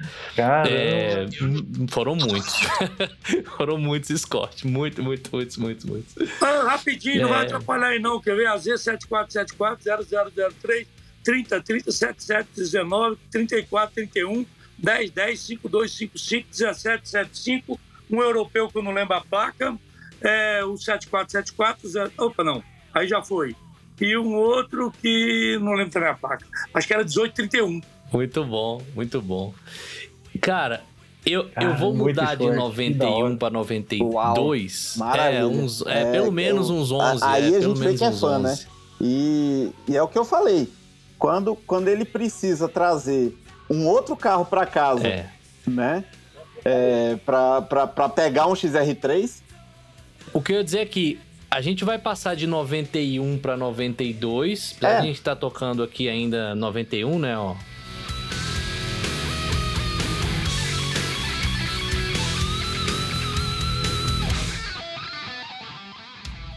Para você com menos de 30 anos, não é a música do CQC, tá? É a música. é outra coisa.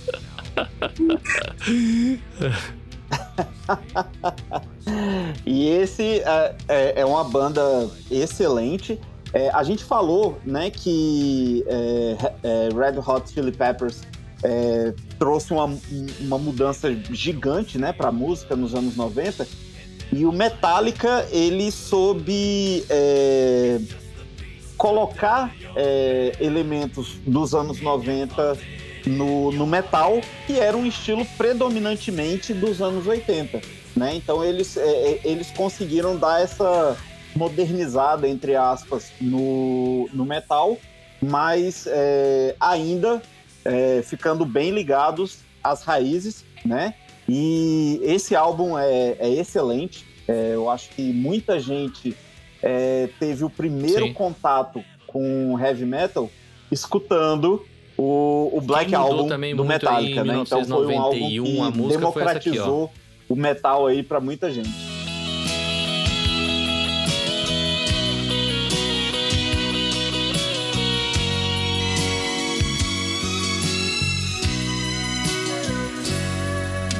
Eu não vou negar que sou louco por você. Também para os que têm só 30 anos e escutaram o, o Zezé só na fase 2, esse é o Zezé cantando, tá? Quando, na fase que ele tinha voz, era assim, ó. É saudade, você traz felicidade. Eu não vou negar. Que baita sucesso, baita música essa aqui, hein, cara? Pelo amor de Deus. Mas eu vou usar essa música para fazer uma transição aqui que eu para mim me desagrada enormemente, claro. que é o nosso, o meu odiado Escorte Guarujá. Nossa, é, ele dá uma falta de vontade. tá como se, como se nada, entendeu? Tipo assim, putz, esqueceram de falar do, do, do, do Guarujá.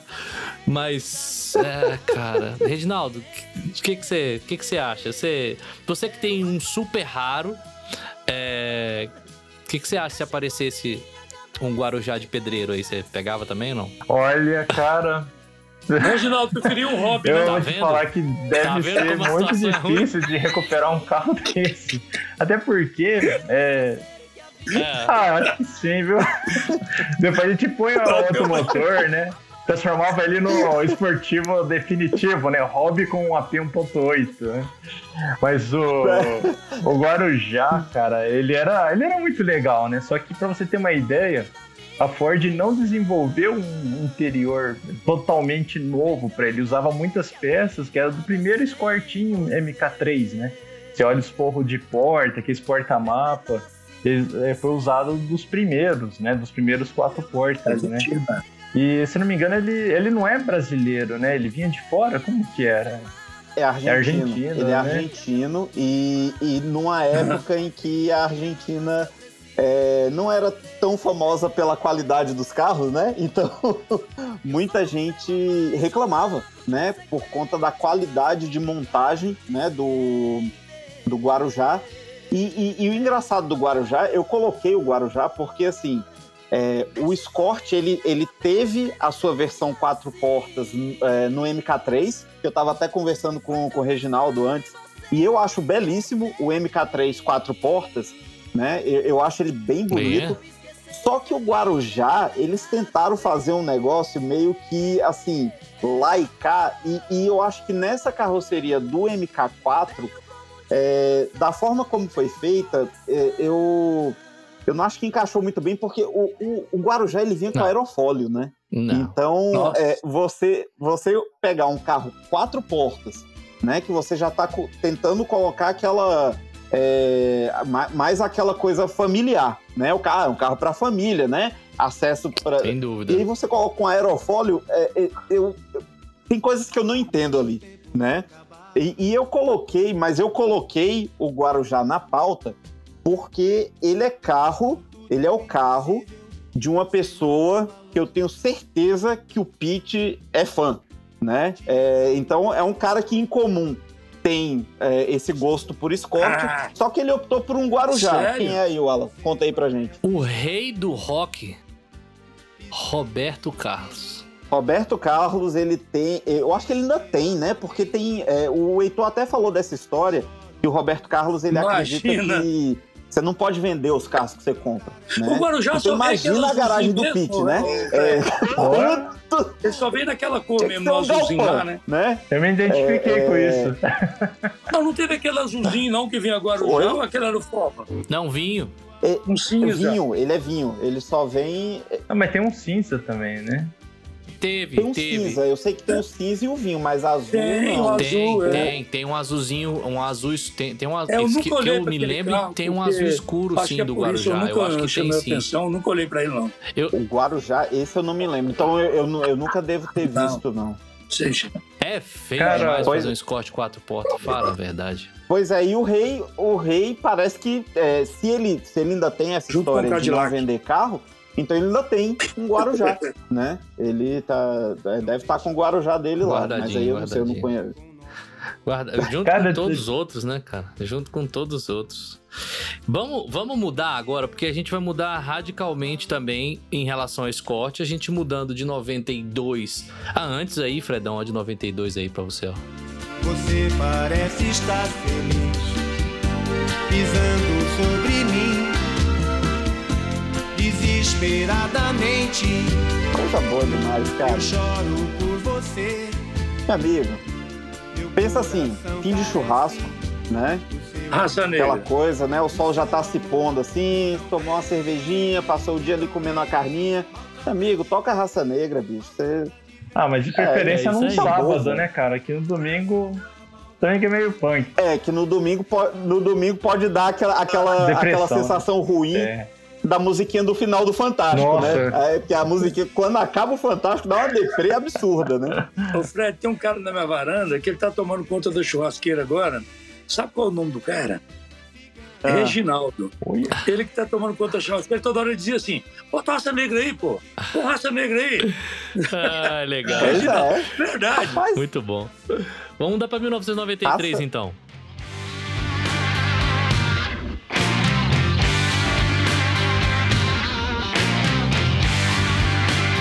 1993, MK5. E aí, novamente, uma mudança é, de motor, e mais assim, uma mudança de tudo, né? Na verdade, em 1993, uma mudança generalizada no Scott. Muita gente não gostou e, e não quis mais saber.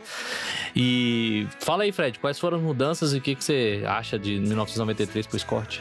Bom, é, em 93 o Escort muda a, a carroceria, né? É uma Toda. mudança completa, né? É, no início ele começou a ser chamado de no Brasil de esporte europeu, Europeu. né? Só que aí depois é, muita gente passou a usar um termo mais assim derrogatório, né, para falar dele, que é o Escort Sapão, né? É, e eu assim, eu, eu gosto muito do, do MK5. Eu acho, eu acho um esporte belíssimo.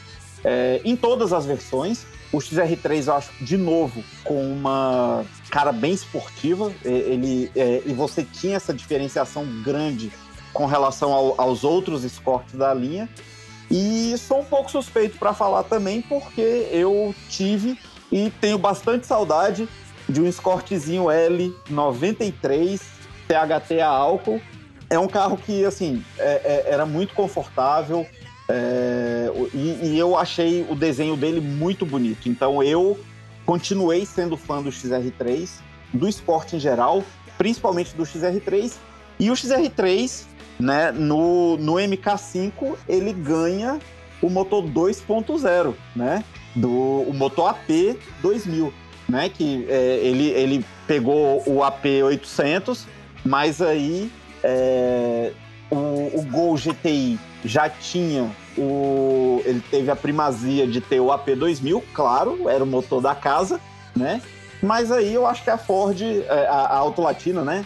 É, o lado Volks da Auto Latina falou: não, vamos segurar um pouquinho pra gente de repente não correr o mesmo risco que correu com o AP 800, né? No, no XR3. É, e, e eu acho que correram ainda, né? Porque o pessoal é, quando viu um XR3 2.0, né, com aquela carroceria nova, é, também veio em cores lindíssimas. É, aquele, o, o- o XR3 MK5 n- naquele branco pérola é, é lindíssimo. E tem um, tem um azul também, o azul Dallas é muito bonito. Tive O, um. verme- o vermelho dessa época, eu não me lembro qual a- a- a- o nome da cor, talvez o Reginaldo possa me, me ajudar, mas é aquele vermelho do XR3 93 era lindíssimo. É vermelho É, eu performance, acho. Eu já era esportivo até no nome, né? Vermelho performance. É, vermelho Isso performance. mesmo. É, o vermelho, Era um vermelhão, o vermelhão mesmo, né? O vermelhão. Isso, sem ser o vinho. É, porque eu o tive vinho. um vinho, eu tive um, um vinho desse aí, 93. Eu me lembro, pai, uma vez nós fomos lá na Planalto, onde você gostava de olhar os Scott, Planalto Automóveis lá em Brasília, concessionária Ford. Cara, eu, eu me lembro que foi nessa transição. Então eu tinha do- desse branco pérola. Rapaz, parecia que eu tinha visto um disco voador, juro pra você, que eu olhei e falei assim, o que que é isso? Que que que é isso? Que carro Ah, é esse, lindo. cara? Era lindíssimo, cara. Que cor maravilhosa, É tudo era lindo, o interior do carro era perfeito. Esse carro realmente era um assim, aquele. E eu queria fazer um, uma, uma, uma ressalva sobre esse- esses detalhes, né? Que nesse Escort, nesse Escort a partir de 93, um detalhe no som do carro.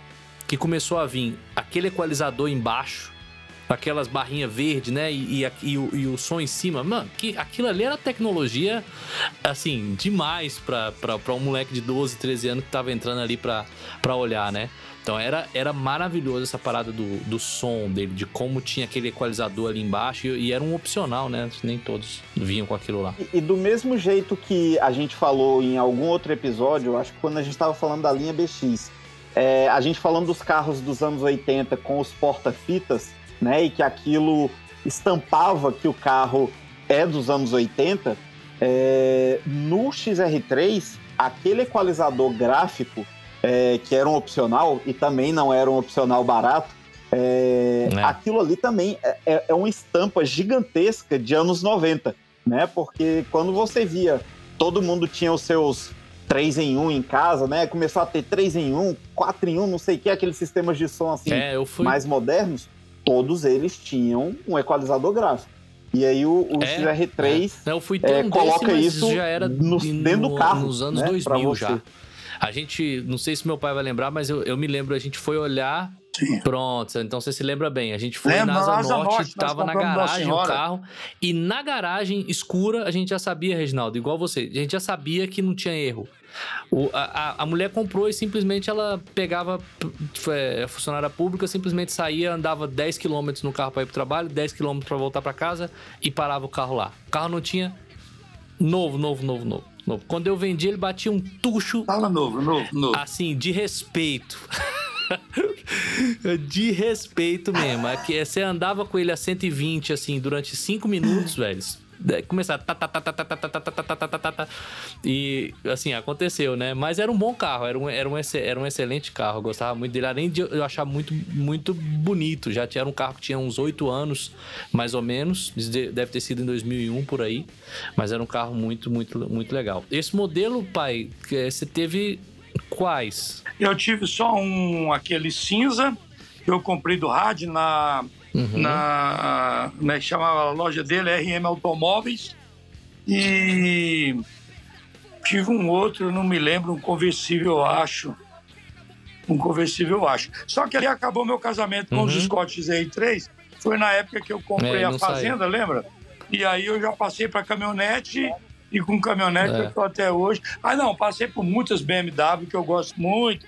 Lá atrás passamos por alguns Eclipse também, né, Pedro? Vamos falar deles aqui.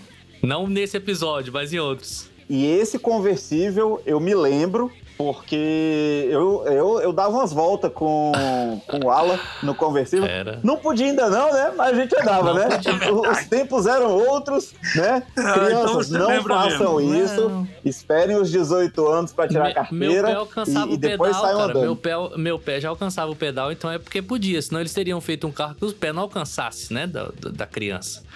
Então, meu pé alcançava, já podia. É, outra coisa que vocês não falaram aqui do conversível é a capota elétrica, né? Esse capo- já, capota já, elétrica. já, já- já tem um tempinho, mas nesse especificamente eu me lembro bem dos botões. Do, do, Não, do mas no botãozinho e tal. 92, lá no, no Scott e o Benetton, não, perdão, no... no 89, acho. No McLaren, no McLaren já Não, no veio já com 91. a capota 91. elétrica. No- acho que no 89 não tinha não, Reginaldo. Acho que todos os 89 foram de manivela, eu acho. Eu acho. Mas 91 É, eu por- tenho certeza que já tinha elétrico. É, que, ó, parece que ele veio junto com o motor AP. Ele veio. Tinha, tinha assim, uma matéria da quatro rodas, né? Que era o lançamento do conversível 1.8. Aí passei ah, mais uma novidade, a capota elétrica. Né? Ah, é, eu, eu acho que sim, porque se eu não me engano, eles fizeram o teste com o conversível amarelo e preto e ele já tinha a capota elétrica. Muito bem, muito bem.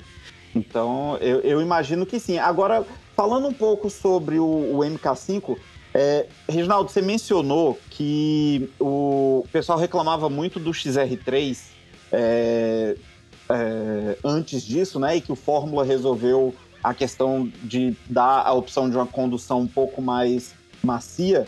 É, e como foi uma mudança assim grande no Escort, isso, isso mudou também a, o, o- a tocada do, do, do XR3 MK5.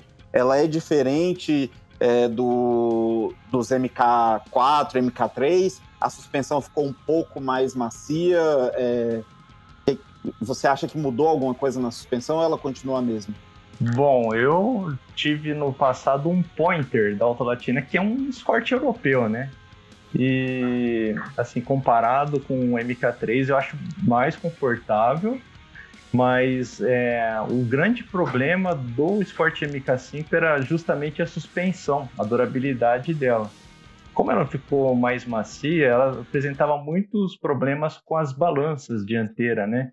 Ela estourava as buchas, que são umas buchas meio que de torção, e a barra estabilizadora passava é, entre a longarina e o agregado. Era muito difícil de você acessar, trocar essas buchas. E uma coisa que eu trocava uma vez a cada seis meses era bieleta. Um negócio que o, o MK3, o MK4 não tinha. E, cara, estourava demais isso aí. Mas Eu achava bem mais confortável né, de andar. O MK5 eu sinto assim que ele era mais pesado, né? Assim, pra, é, a locomoção dele é um pouco mais pesada. E, cara, era para ser um carro sensacional, que ele tinha muitas novidades, assim, embutidas nele, né? E, e no fim, é, algumas coisas ao longo do tempo foram um problema. Por exemplo, a caixa de fusível dele, né? A caixa de fusível, quando você fala em Logos, Pointer, Escort Sapão, Verona, todo mundo fala, ah, eu tive que ressoldar a caixa de fusível, né? Era uma novidade, porque ela era feita de circuito impresso, né? Eram quatro placas, né? e elas tinham pontes ali e tal. Só que, putz, caixa de fusível trabalha com uma corrente altíssima, né? E acaba derretendo toda a trilha. O meu pointer mesmo, cara, ele era incrível. O dia que eu pegava chuva, parava de funcionar o limpador, a seta, Sobrava o ventilador coisa, interno e que mais que parava? e o desembaçador. E o desembaçador, porque Só o que você precisava, né? o que... E o carro era novo, cara. O carro tinha 70 mil quilômetros. Só que aí o que acontece? Você começava a sobrecarregar a caixa de fusível, né? E ainda o danado, ele tinha um problema de entrar água pelo cabo do velocímetro, né? O meu tinha isso, cara. A água vinha escorrendo pelo cabo de velocímetro pingava em cima da caixa de fusível. E aí, cara, esse aí foi o único tendão de Aquiles, né, do, do meu carro. E é junto com a suspensão, né? Mas o, o andar dele melhorou muito, assim... É, muita gente reclama da estabilidade dos Escort mais antigos, né? Eu acho boa.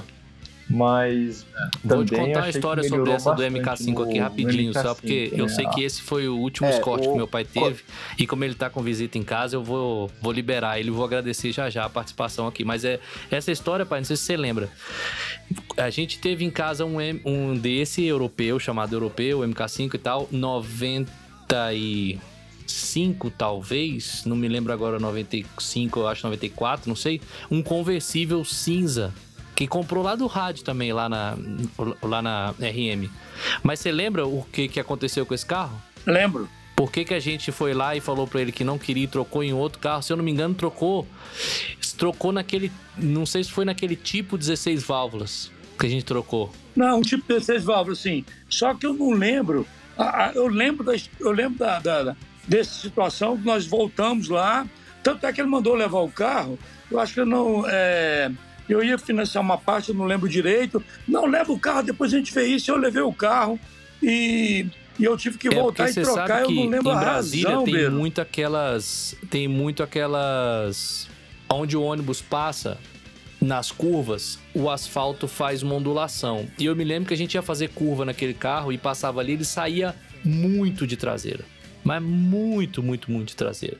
Então ele. Eu lembro que nós devolvemos coisa de. É, tá errado, dois, tá três errado, dias, não tá legal assim. o carro, porque tava acostumado com o Escort anterior e esse não fazia isso. Aí eu não sei, Reginaldo, se pela fragilidade da suspensão, alguma coisa já tava ruim no carro, entendeu? Porque eu lembro que o meu não era assim, o, o, o que eu tive em 94 não era assim, mas esse era bastante. E era bem novo o carro, né, André? E a questão é a questão de ser conversível também, né? É a questão da, da, da rigidez é, é, torsional ali da, da carroceria, isso pode é, também é, ter, ter contribuído para isso, né? E, e a suspensão realmente é muito frágil. Eu tinha esse Escortezinho L93, a- o que batia de aquele barulho da bandeja, né? Batendo. E as bieletas também, eu perdi a conta de quantas eu troquei, porque era assim, você passava num É buraquinho, você podia ter certeza que a bieleta foi pro saco, né? Então, é, então pode ter sido isso, né? A Até suspensão porque um a pouco mais suspensão desse frágil carro sempre foi e muito a frágil questão mesmo. da carroceria é, Né, conversível, né? A suspensão desse carro sempre foi muito frágil. Eu, eu também achava isso, viu? E, o- e, a- e aquele negócio da barra estabilizadora, cara, fica tão ruim o acesso, complicava demais. Eu, é, inclusive, tem um amigo meu que tinha um Logos, né? Ele pegou e arrancou fora a barra de direção. Aí a gente falou assim: ah, o carro fica. Ele faz a, a curva assim, uma forma mais. Ele torce mais né, na curva. Mas, cara, É. ter acabado com o barulho de suspensão ficou excelente, viu, cara? Pensa num negócio que incomodava, era isso aí. Que ele eliminou, né, com isso, a barra estabilizadora É. e a bieleta, que eram Pra finalizar coisas que davam 93, a força- cabeça. né? Vamos fazer com alguma coisa aqui com, essas, com esses negócios. Aí fizeram o hobby, né? Assim, vamos manter lá com as peças do Escort antigo, do, do MK4. Vamos fazer um Escortinho aqui, vamos pegar o motor, diminui um pouquinho Ah. e tal. E fizeram um Escort 1.0, né? No hobby. É, entraram naquela, naquele esquema que a Volkswagen fez também, né? Com o Gol 1000, né? Que ela tinha já o Gol Bola, mas o 1000 era o quadradinho, né? É, aí a, a, a Ford não podia ficar de fora, né? Tinha umas carrocerias lá, ah, vamos continuar produzindo, né? Já se pagou.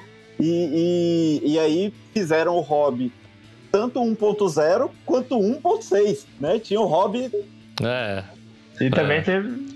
Meu compadre, padrinho da Manuela, Frederico, teve um Escort hobby. Conheci, eu, quando eu o conheci, ele tinha um Escortzinho hobby. Azul. E, que eu não sei se Eu tinha quantas cores azul. tinha Scott Hobby, eu não sei, tinha poucas, eu acho. Mas ele tinha um azul. Não, acho É que tinha um azul, branquinho, prata. tenha. prata Tinha um branquinho. e tinha um branquinho, tinha, isso tinha um branquinho também. E a parte inferior era assim. Ah, então, Ah, é. Que a bom. parte inferior. Isso. Bom, mas eh, esse ano de 90, esse, O, esse Sport MK4, teve um aí que eu falo pra você que era o esportivo definitivo, cara. Não sei se vocês já viram. 92 tinha um Sport L MK4 com motor AT 1.8. Já viram desse? Já, e ele, e ele Não, veio qual? com, Repete, com repete. teto solar, né? Não sei. Qual que é? Era, Repete aí, era, repete um, aí. era um Sport L, só que colocava um AP 1.8 nele, do MK4 mesmo. E você olhava assim, parecia um Hobby, um L, e motorzão AP, cara. E o pneuzinho, um 7.5, aquela rodinha 13. É. Cara, incrível, E cara. se eu, se eu não me engano, e se eu não me engano, é, é- é- é que eu acho que eles chamavam de Escort L série especial, teve uma coisa também. assim. Uhum. E alguns deles, vie- deles vieram com teto solar Isso, também. uma calota, então você né? tinha, é, você tinha um, um, um Escort L que era mais levinho, motor 1.8, teto solar, ou seja, era um XR3 disfarçado Melhorado, ali de L, né? É. Muito leve, com alívio É. de peso. Cara, eu vi um desse, Pois eu vi um é. desse anunciado, eu falei, cara, você quer um carro mais sleeper que esse, né? É verdade. cara. Nossa, Verdade, esse aí, esse aí dava, dava trabalho. É, eu até tirei. Eu vou agradecer, eu, eu, pai, eu vou te agradecer que eu sei que você tá com visita, já são já altas horas da noite. Eu sei que você não teve mais comentários sobre o Scott depois dessa época, você não teve esses outros Scotts. Graças a Deus que nós vamos dos, dos outros nós vamos falar aqui agora, ainda bem que você não teve. Esses são muito ruins. E queria te agradecer. Se você, se você quer deixar uma mensagem para quem tá ouvindo a gente aqui, que gosta de carro, que tem, tem um sonho de ter algum carro, como você teve o sonho de ter Escort, e depois das várias histórias que você contou aqui, e fica contigo a palavra aí para se despedir. Então, em primeiro lugar, quero agradecer muito por esse convite, foi muito legal e aprendi muito com o Fred, aprendi bastante com o Reginaldo, algumas coisas que eu não lembrava e algumas coisas você também é, abriu minha cabeça um pouco mais, porque eu não lembrava mais. Mas, enfim, os 70 anos me dão o direito de esquecer algumas coisinhas. Mas, veja bem, o que eu quero dizer assim, é, se a pessoa é, embarca na, na sua viagem de um automóvel, naquele que você gosta, procure fazer realmente aquilo que é, te, te dá prazer. Eu acho que cada investimento que eu fiz nos meus carros, e eu sei que se a pessoa olhar para um lado, ah, teve um, um gasto muito grande, eu digo para sempre que assim que a minha satisfação, o investimento valeu muito a pena. Faria tudo novamente. Quero deixar para vocês uma lembrança bacana da caminhonete Maverick que está chegando, não sei se vocês viram. Aham. Aqui no Brasil está chegando a caminhonete Maverick, a coisa mais linda. Cores assim, André. Aquele, ah, sabe aquele é, verde Tô limão? sentindo que você vai abandonar os aquele coreanos, Paulo. azulzinho da, da pintura que não é metálica, ela é aquela pintura sólida. Tá chegando e ela com a caminhonete não vai passar batida por mim de jeito nenhum. Rapaz, é porque ela é linda demais, viu?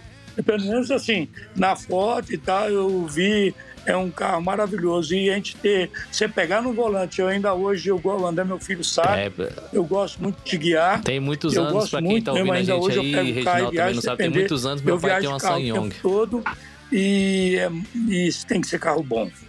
E tem que ter prazer para guiar. E isso é, é muito bom.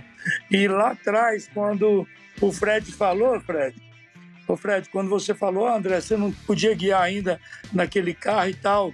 O André aprendeu a guiar muito cedo e graças a Deus eu ensinei algumas coisas para ele, entre uma delas foi dirigir. E ele vai contar para vocês realmente que o pessoal tem gente até despedindo ali, indo embora.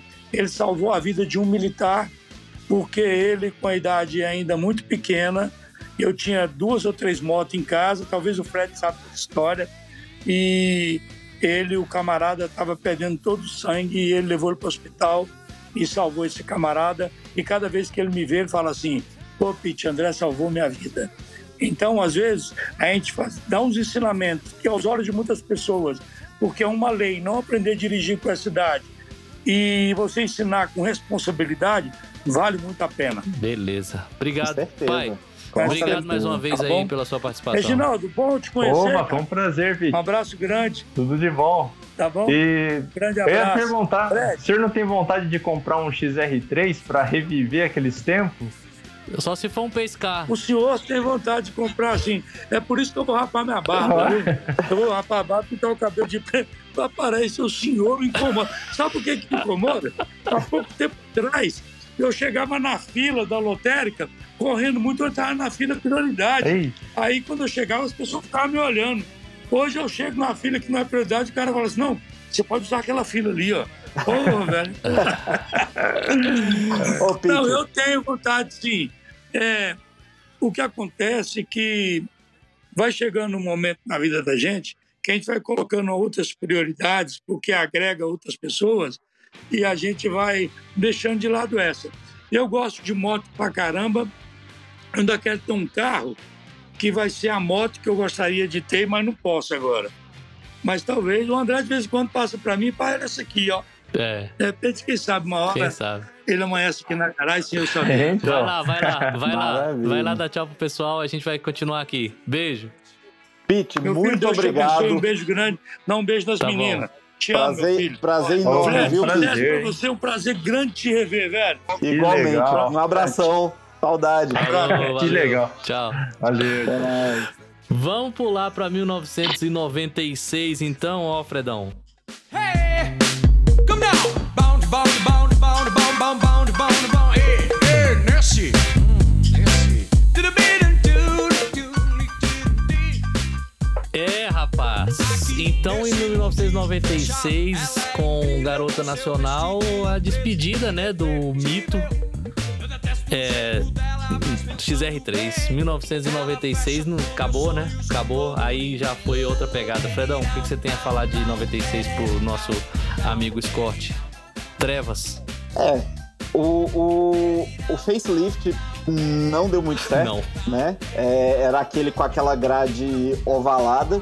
É, perdemos o mito, né? Perdemos o XR3 e o, o, o substituto não conseguiu manter é, nem de longe a- o, o legado do XR3, porque foi lançado um Escort Racer que assim praticamente não tinha acessório nenhum. De esportivo ele tinha o nome e alguns é, adereços digamos assim.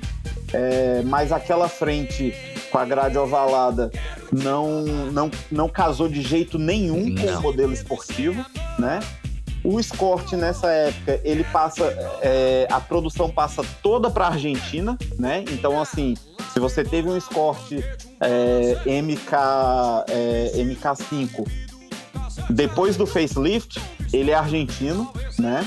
E, e assim, acabou um pouco a mágica do, do, do Escort, né? Eu acho que já foi assim, o começo do fim.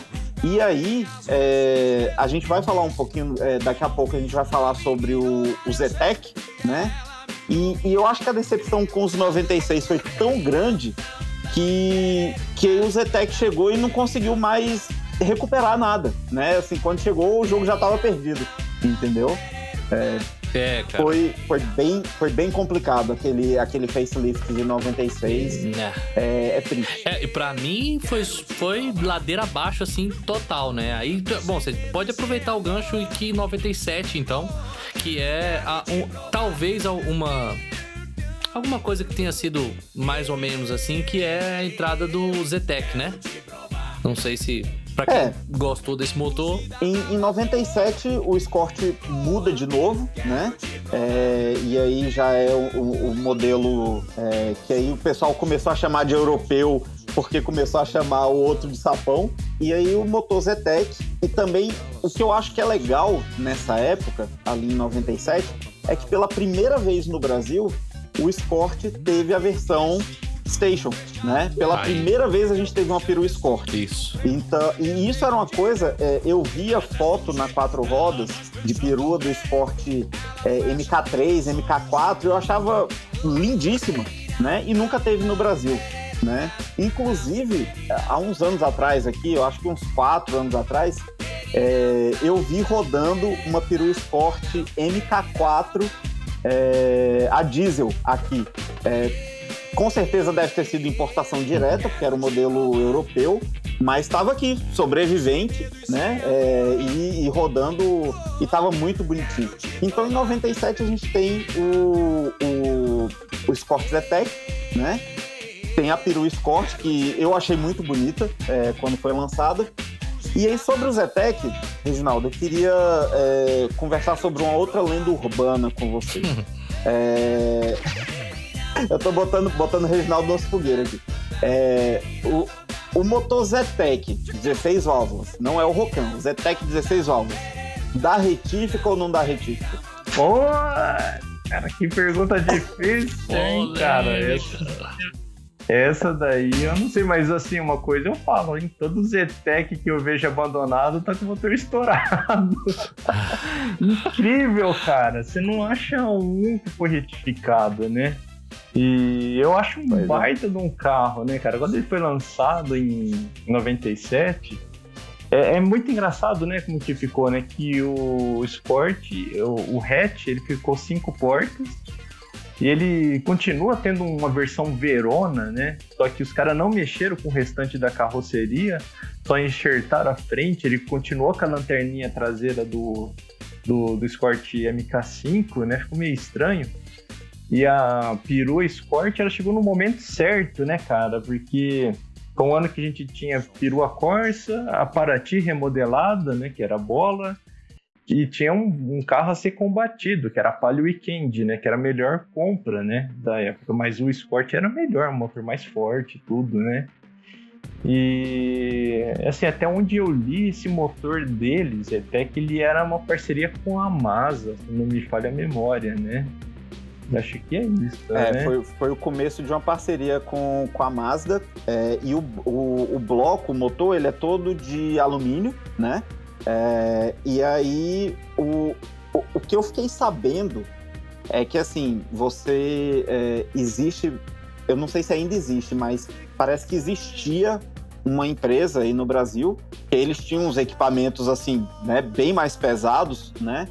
E, e eles pegavam motores Zetec à base de troca, né? Então eles pegavam o seu bloco, o seu motor que está estourado, e, e aí você comprava um motor retificado deles, mas é porque assim o processo é, é tão difícil e tão caro que não era em qualquer lugar, não era em qualquer retífica que você fazia, né? Então é por isso que é, existe essa é, é, todo mundo fala que o, o motor Zetec 16 válvulas não dá retífica, né? E realmente eu só ouvi falar de- dessa empresa que fazia e fazia a base de troca. Então você tinha que entregar por quê? Porque aí eles tinham que vender, pegar aquele, né, refazer e vender para o próximo sortudo que viesse com o Zetec estourado, É. né?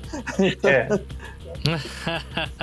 é, tinha um esquema desse também naquele Civiczinho 1.9, né?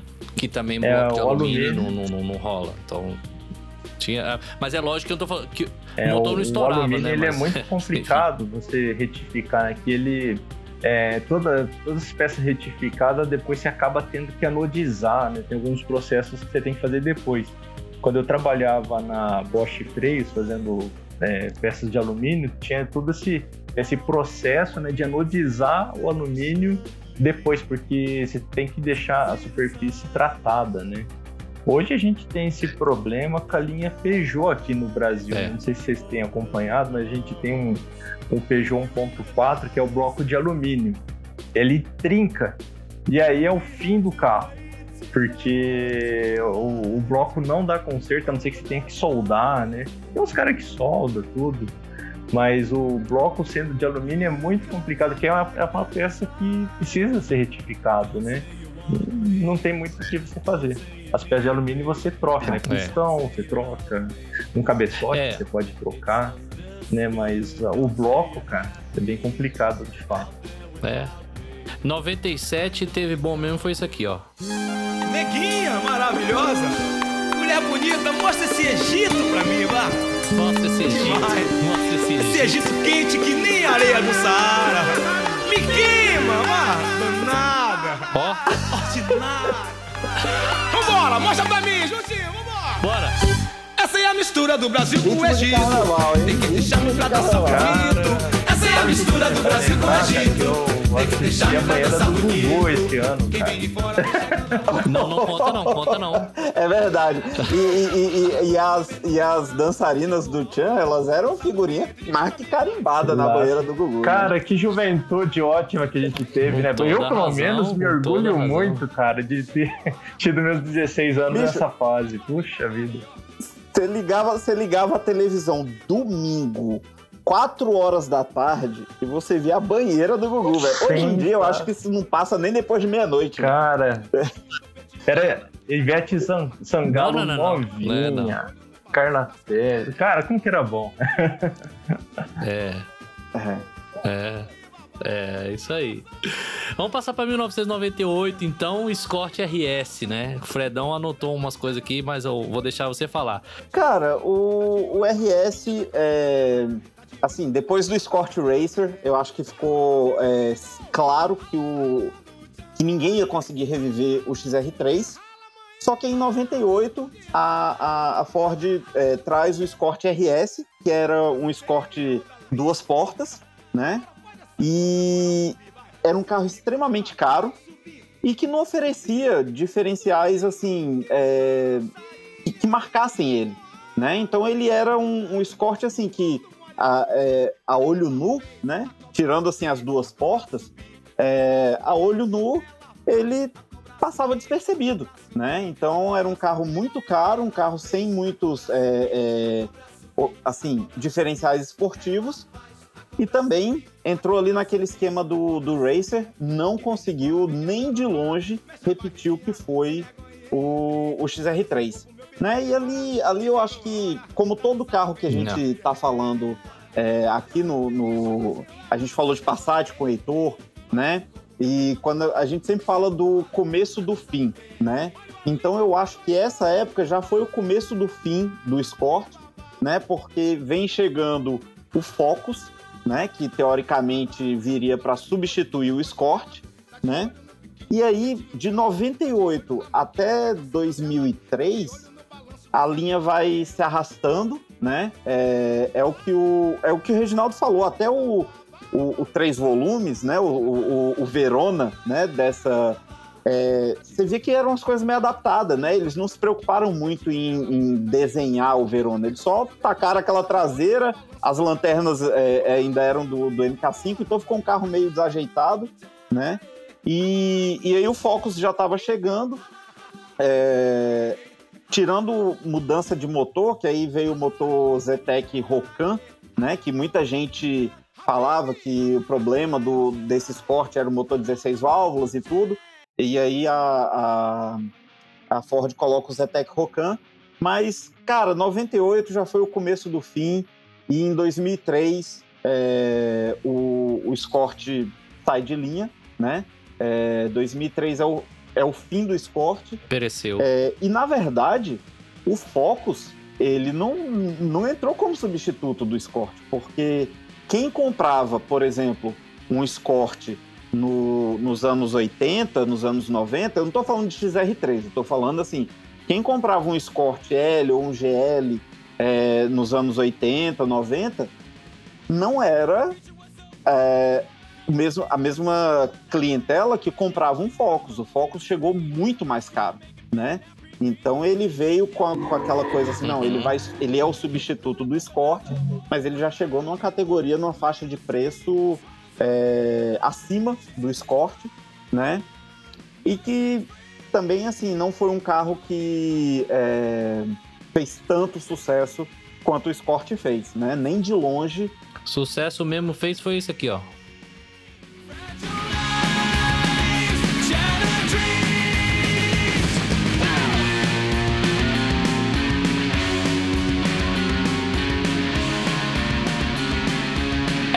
Essa aí sim, viu? Que vou te contar uma coisa. Aqui nos meus tempos de Canal Street, na Asa Sul é, de, de, de Brasília, essa Que música tinha aqui era demais. que tinha o ótimo apelido de Essa canal estreito, né? demais. Porque era um- Exato. Só vou contar a história. Vou contar a história de tão estreito que era lá o canal Street. Reginaldo, é uma boate. É porque tem, tem lugares que às vezes ninguém morre de véspera, né? Então é, é- é só por isso. Mas das quatro ou cinco vezes que eu quebrei esse dente da frente. Eu quebrei esse dente da frente aqui as quatro ou cinco vezes. Uma das vezes foi lá, e exatamente por ser estreito. Eu estava com. Eu estava é, saindo escondido da namorada. E daí é o que eu penso que é, existe as mandingas. E aí, cara, eu tava lá bem tranquilo, peguei a minha Heineken, ou sei lá o que que era na época, não sei o que que era, né? Uma cerveja, long neck, e tava tomando. Quando eu tomei, alguém esbarrou em mim, pluf! O gargalo da. E já era Uh. emendado o dente, né? De, de outras vezes. E aí foi uma das vezes que eu quebrei, de- escutando possivelmente isso aqui, ó.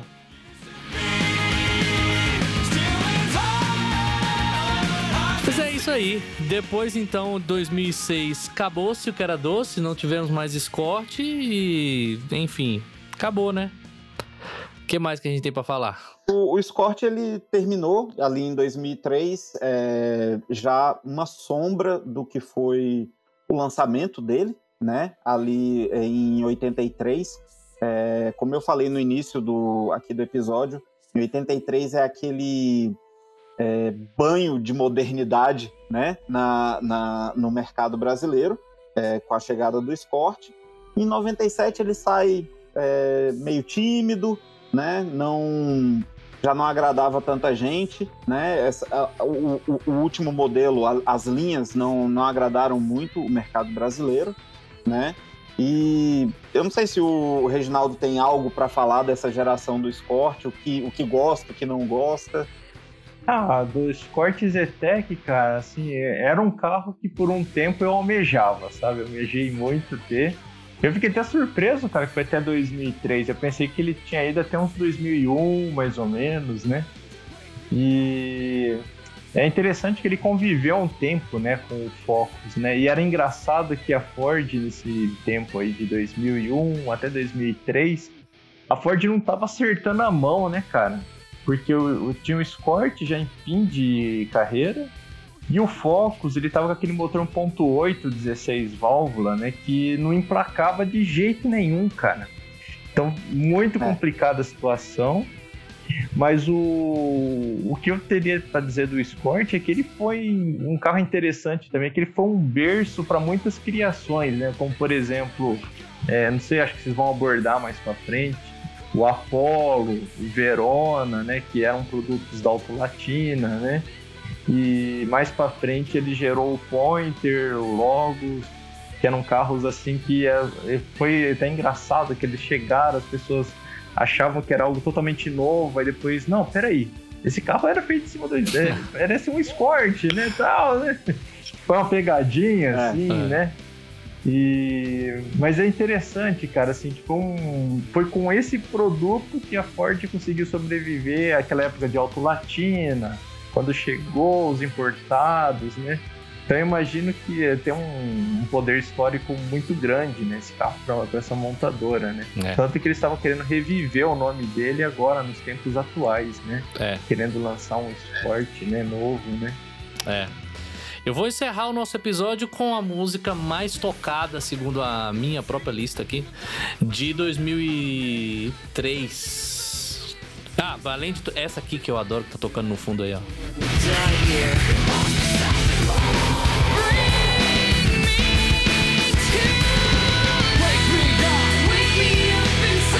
É pra mim, top 10, assim, das minhas, todas as músicas de todas, tem muitas que tocaram aqui. É, mas essa daqui é muito boa mesmo. Só que a mais tocada no Brasil em 2003 foi essa aqui, ó.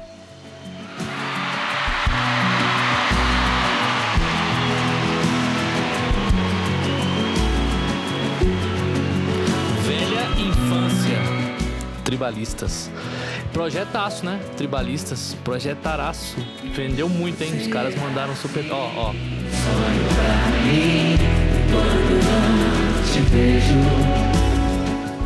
Ganharam um público gigantesco, né? Pareceram bastante Projeto Tribalistas. É, e, e, assim, é até um filme que eles venderam bastante, o Scott já não tava Sim. vendendo tão bem, mas assim, é até uma vibe assim meio que de. Total. Né, tipo, o Total. Scott dando o tchauzinho dele, né? É, e, e assim, um- como, como o Reginaldo falou, um carro tão importante para Ford, né? É, passou 20 anos aí é, trazendo muita coisa boa para Ford, mas tem um final um pouco é, melancólico, digamos assim, e o substituto é, também não emplacou, né? É, o, o Focus também nunca fez tanto sucesso, né? Então vamos ver se, se a Ford vai trazer o nome de novo, né? É, e se vai ser um carro que vai pelo menos trazer um pouco da sombra do que foi o Escort na, E é no nessa Brasil. música melancólica, nessa melancolia, bom, primeiro eu queria dizer pra vocês que de vez em quando vocês podem ter ouvido um, um barulho de carro passando no meu, no meu microfone aqui, mas é por uma causa justa e nobre que meu vizinho resolveu comprar um R8, que ele tava sem ter o que fazer. Aí ele saiu, comprou um R8. Aí de vez em quando ele dá um cold start aqui do lado da minha casa e treme aqui o meu microfone, não tem o que eu fazer. E a minha casa, a saída do condomínio na avenida passa aqui na frente. E ele sai por aqui. E ele acho que hoje resolveu sair e comprar uma Coca-Cola três, quatro vezes. Então, é, comprou. Tá. Ah, é, acho que. Igual o Reginaldo não- indo no mercado com o XR3. Eu acho que ele não gosta de ir no mercado, mas começou a gostar de ir no mercado. Isso mesmo, é desse, desse jeito, desse jeito. E, cara, Reginaldo, te agradecer, cara, pela presença aqui, obrigado pelas histórias e, e manda a foto aí pra nós de você voltando do mercado no seu, no seu belo Pace Car. E agradecer, cara, obrigado pela sua participação aqui, foi muito legal mesmo. Opa, eu que agradeço, cara. Foi muito bacana, né? Passei horas muito, muito bacanas aí, tô contando as histórias, as experiências, ter conhecido o seu pai, né? Que também é conhecido do, do Fred, amigão do Fred. Cara, foi muito bacana, adorei o convite. E sempre que precisar aí, contem comigo aí. Pode deixar. Pra quem ainda não Maravilha. sabe, a gente tem um WhatsApp Reginaldo. 61998831316. 61998831316. Se você tem histórias com Escort, se você tem alguma coisa que você discorda, se tem coisa que você concorda, comentários, quer participar aqui, falar aqui com a gente, manda uma mensagem nesse WhatsApp 61998831316 e acompanha a gente lá no Instagram arroba podcast Voyage. Fredão, obrigado mais uma vez, seus, suas considerações finais, meu caro. Obrigado aí por ter trazido seu pai. Muito tempo que eu não vi o Pete. Sempre muito bom conversar com ele. Uma, uma energia excelente. É, e não muda, né? Os anos passam e, e essa vibe dele não muda. É muito bom relembrar algumas histórias. Reginaldo, muito obrigado por ter aceito o nosso convite, por ter vindo aqui conversar com a gente sobre esporte. É, e o papo continua, né? A gente vai, vai conversar aí no- nos, nossos, nos nossos áudios de WhatsApp aí, trocar umas ideias. Quero continuar recebendo atualizações aí do, da restauração do Pescar. E, cara, sempre que quiser aparecer aqui, a casa é sua. Poxa, eu tenho outras três lasanhas aí, cara, quando vocês quiserem. Bora! É isso mesmo, é isso mesmo, é isso mesmo. E obrigado você que tá aí do outro lado, que escutou a gente até agora, toda a paciência. O agradecimento a todos vocês que escutam a gente aí no podcast Voyage Voyage. A gente se vê em duas semanas, se Deus quiser. Um abraço, rapaziada. Valeu, até mais. Falou. Valeu, Valeu. galera. Aquele abraço. Abração.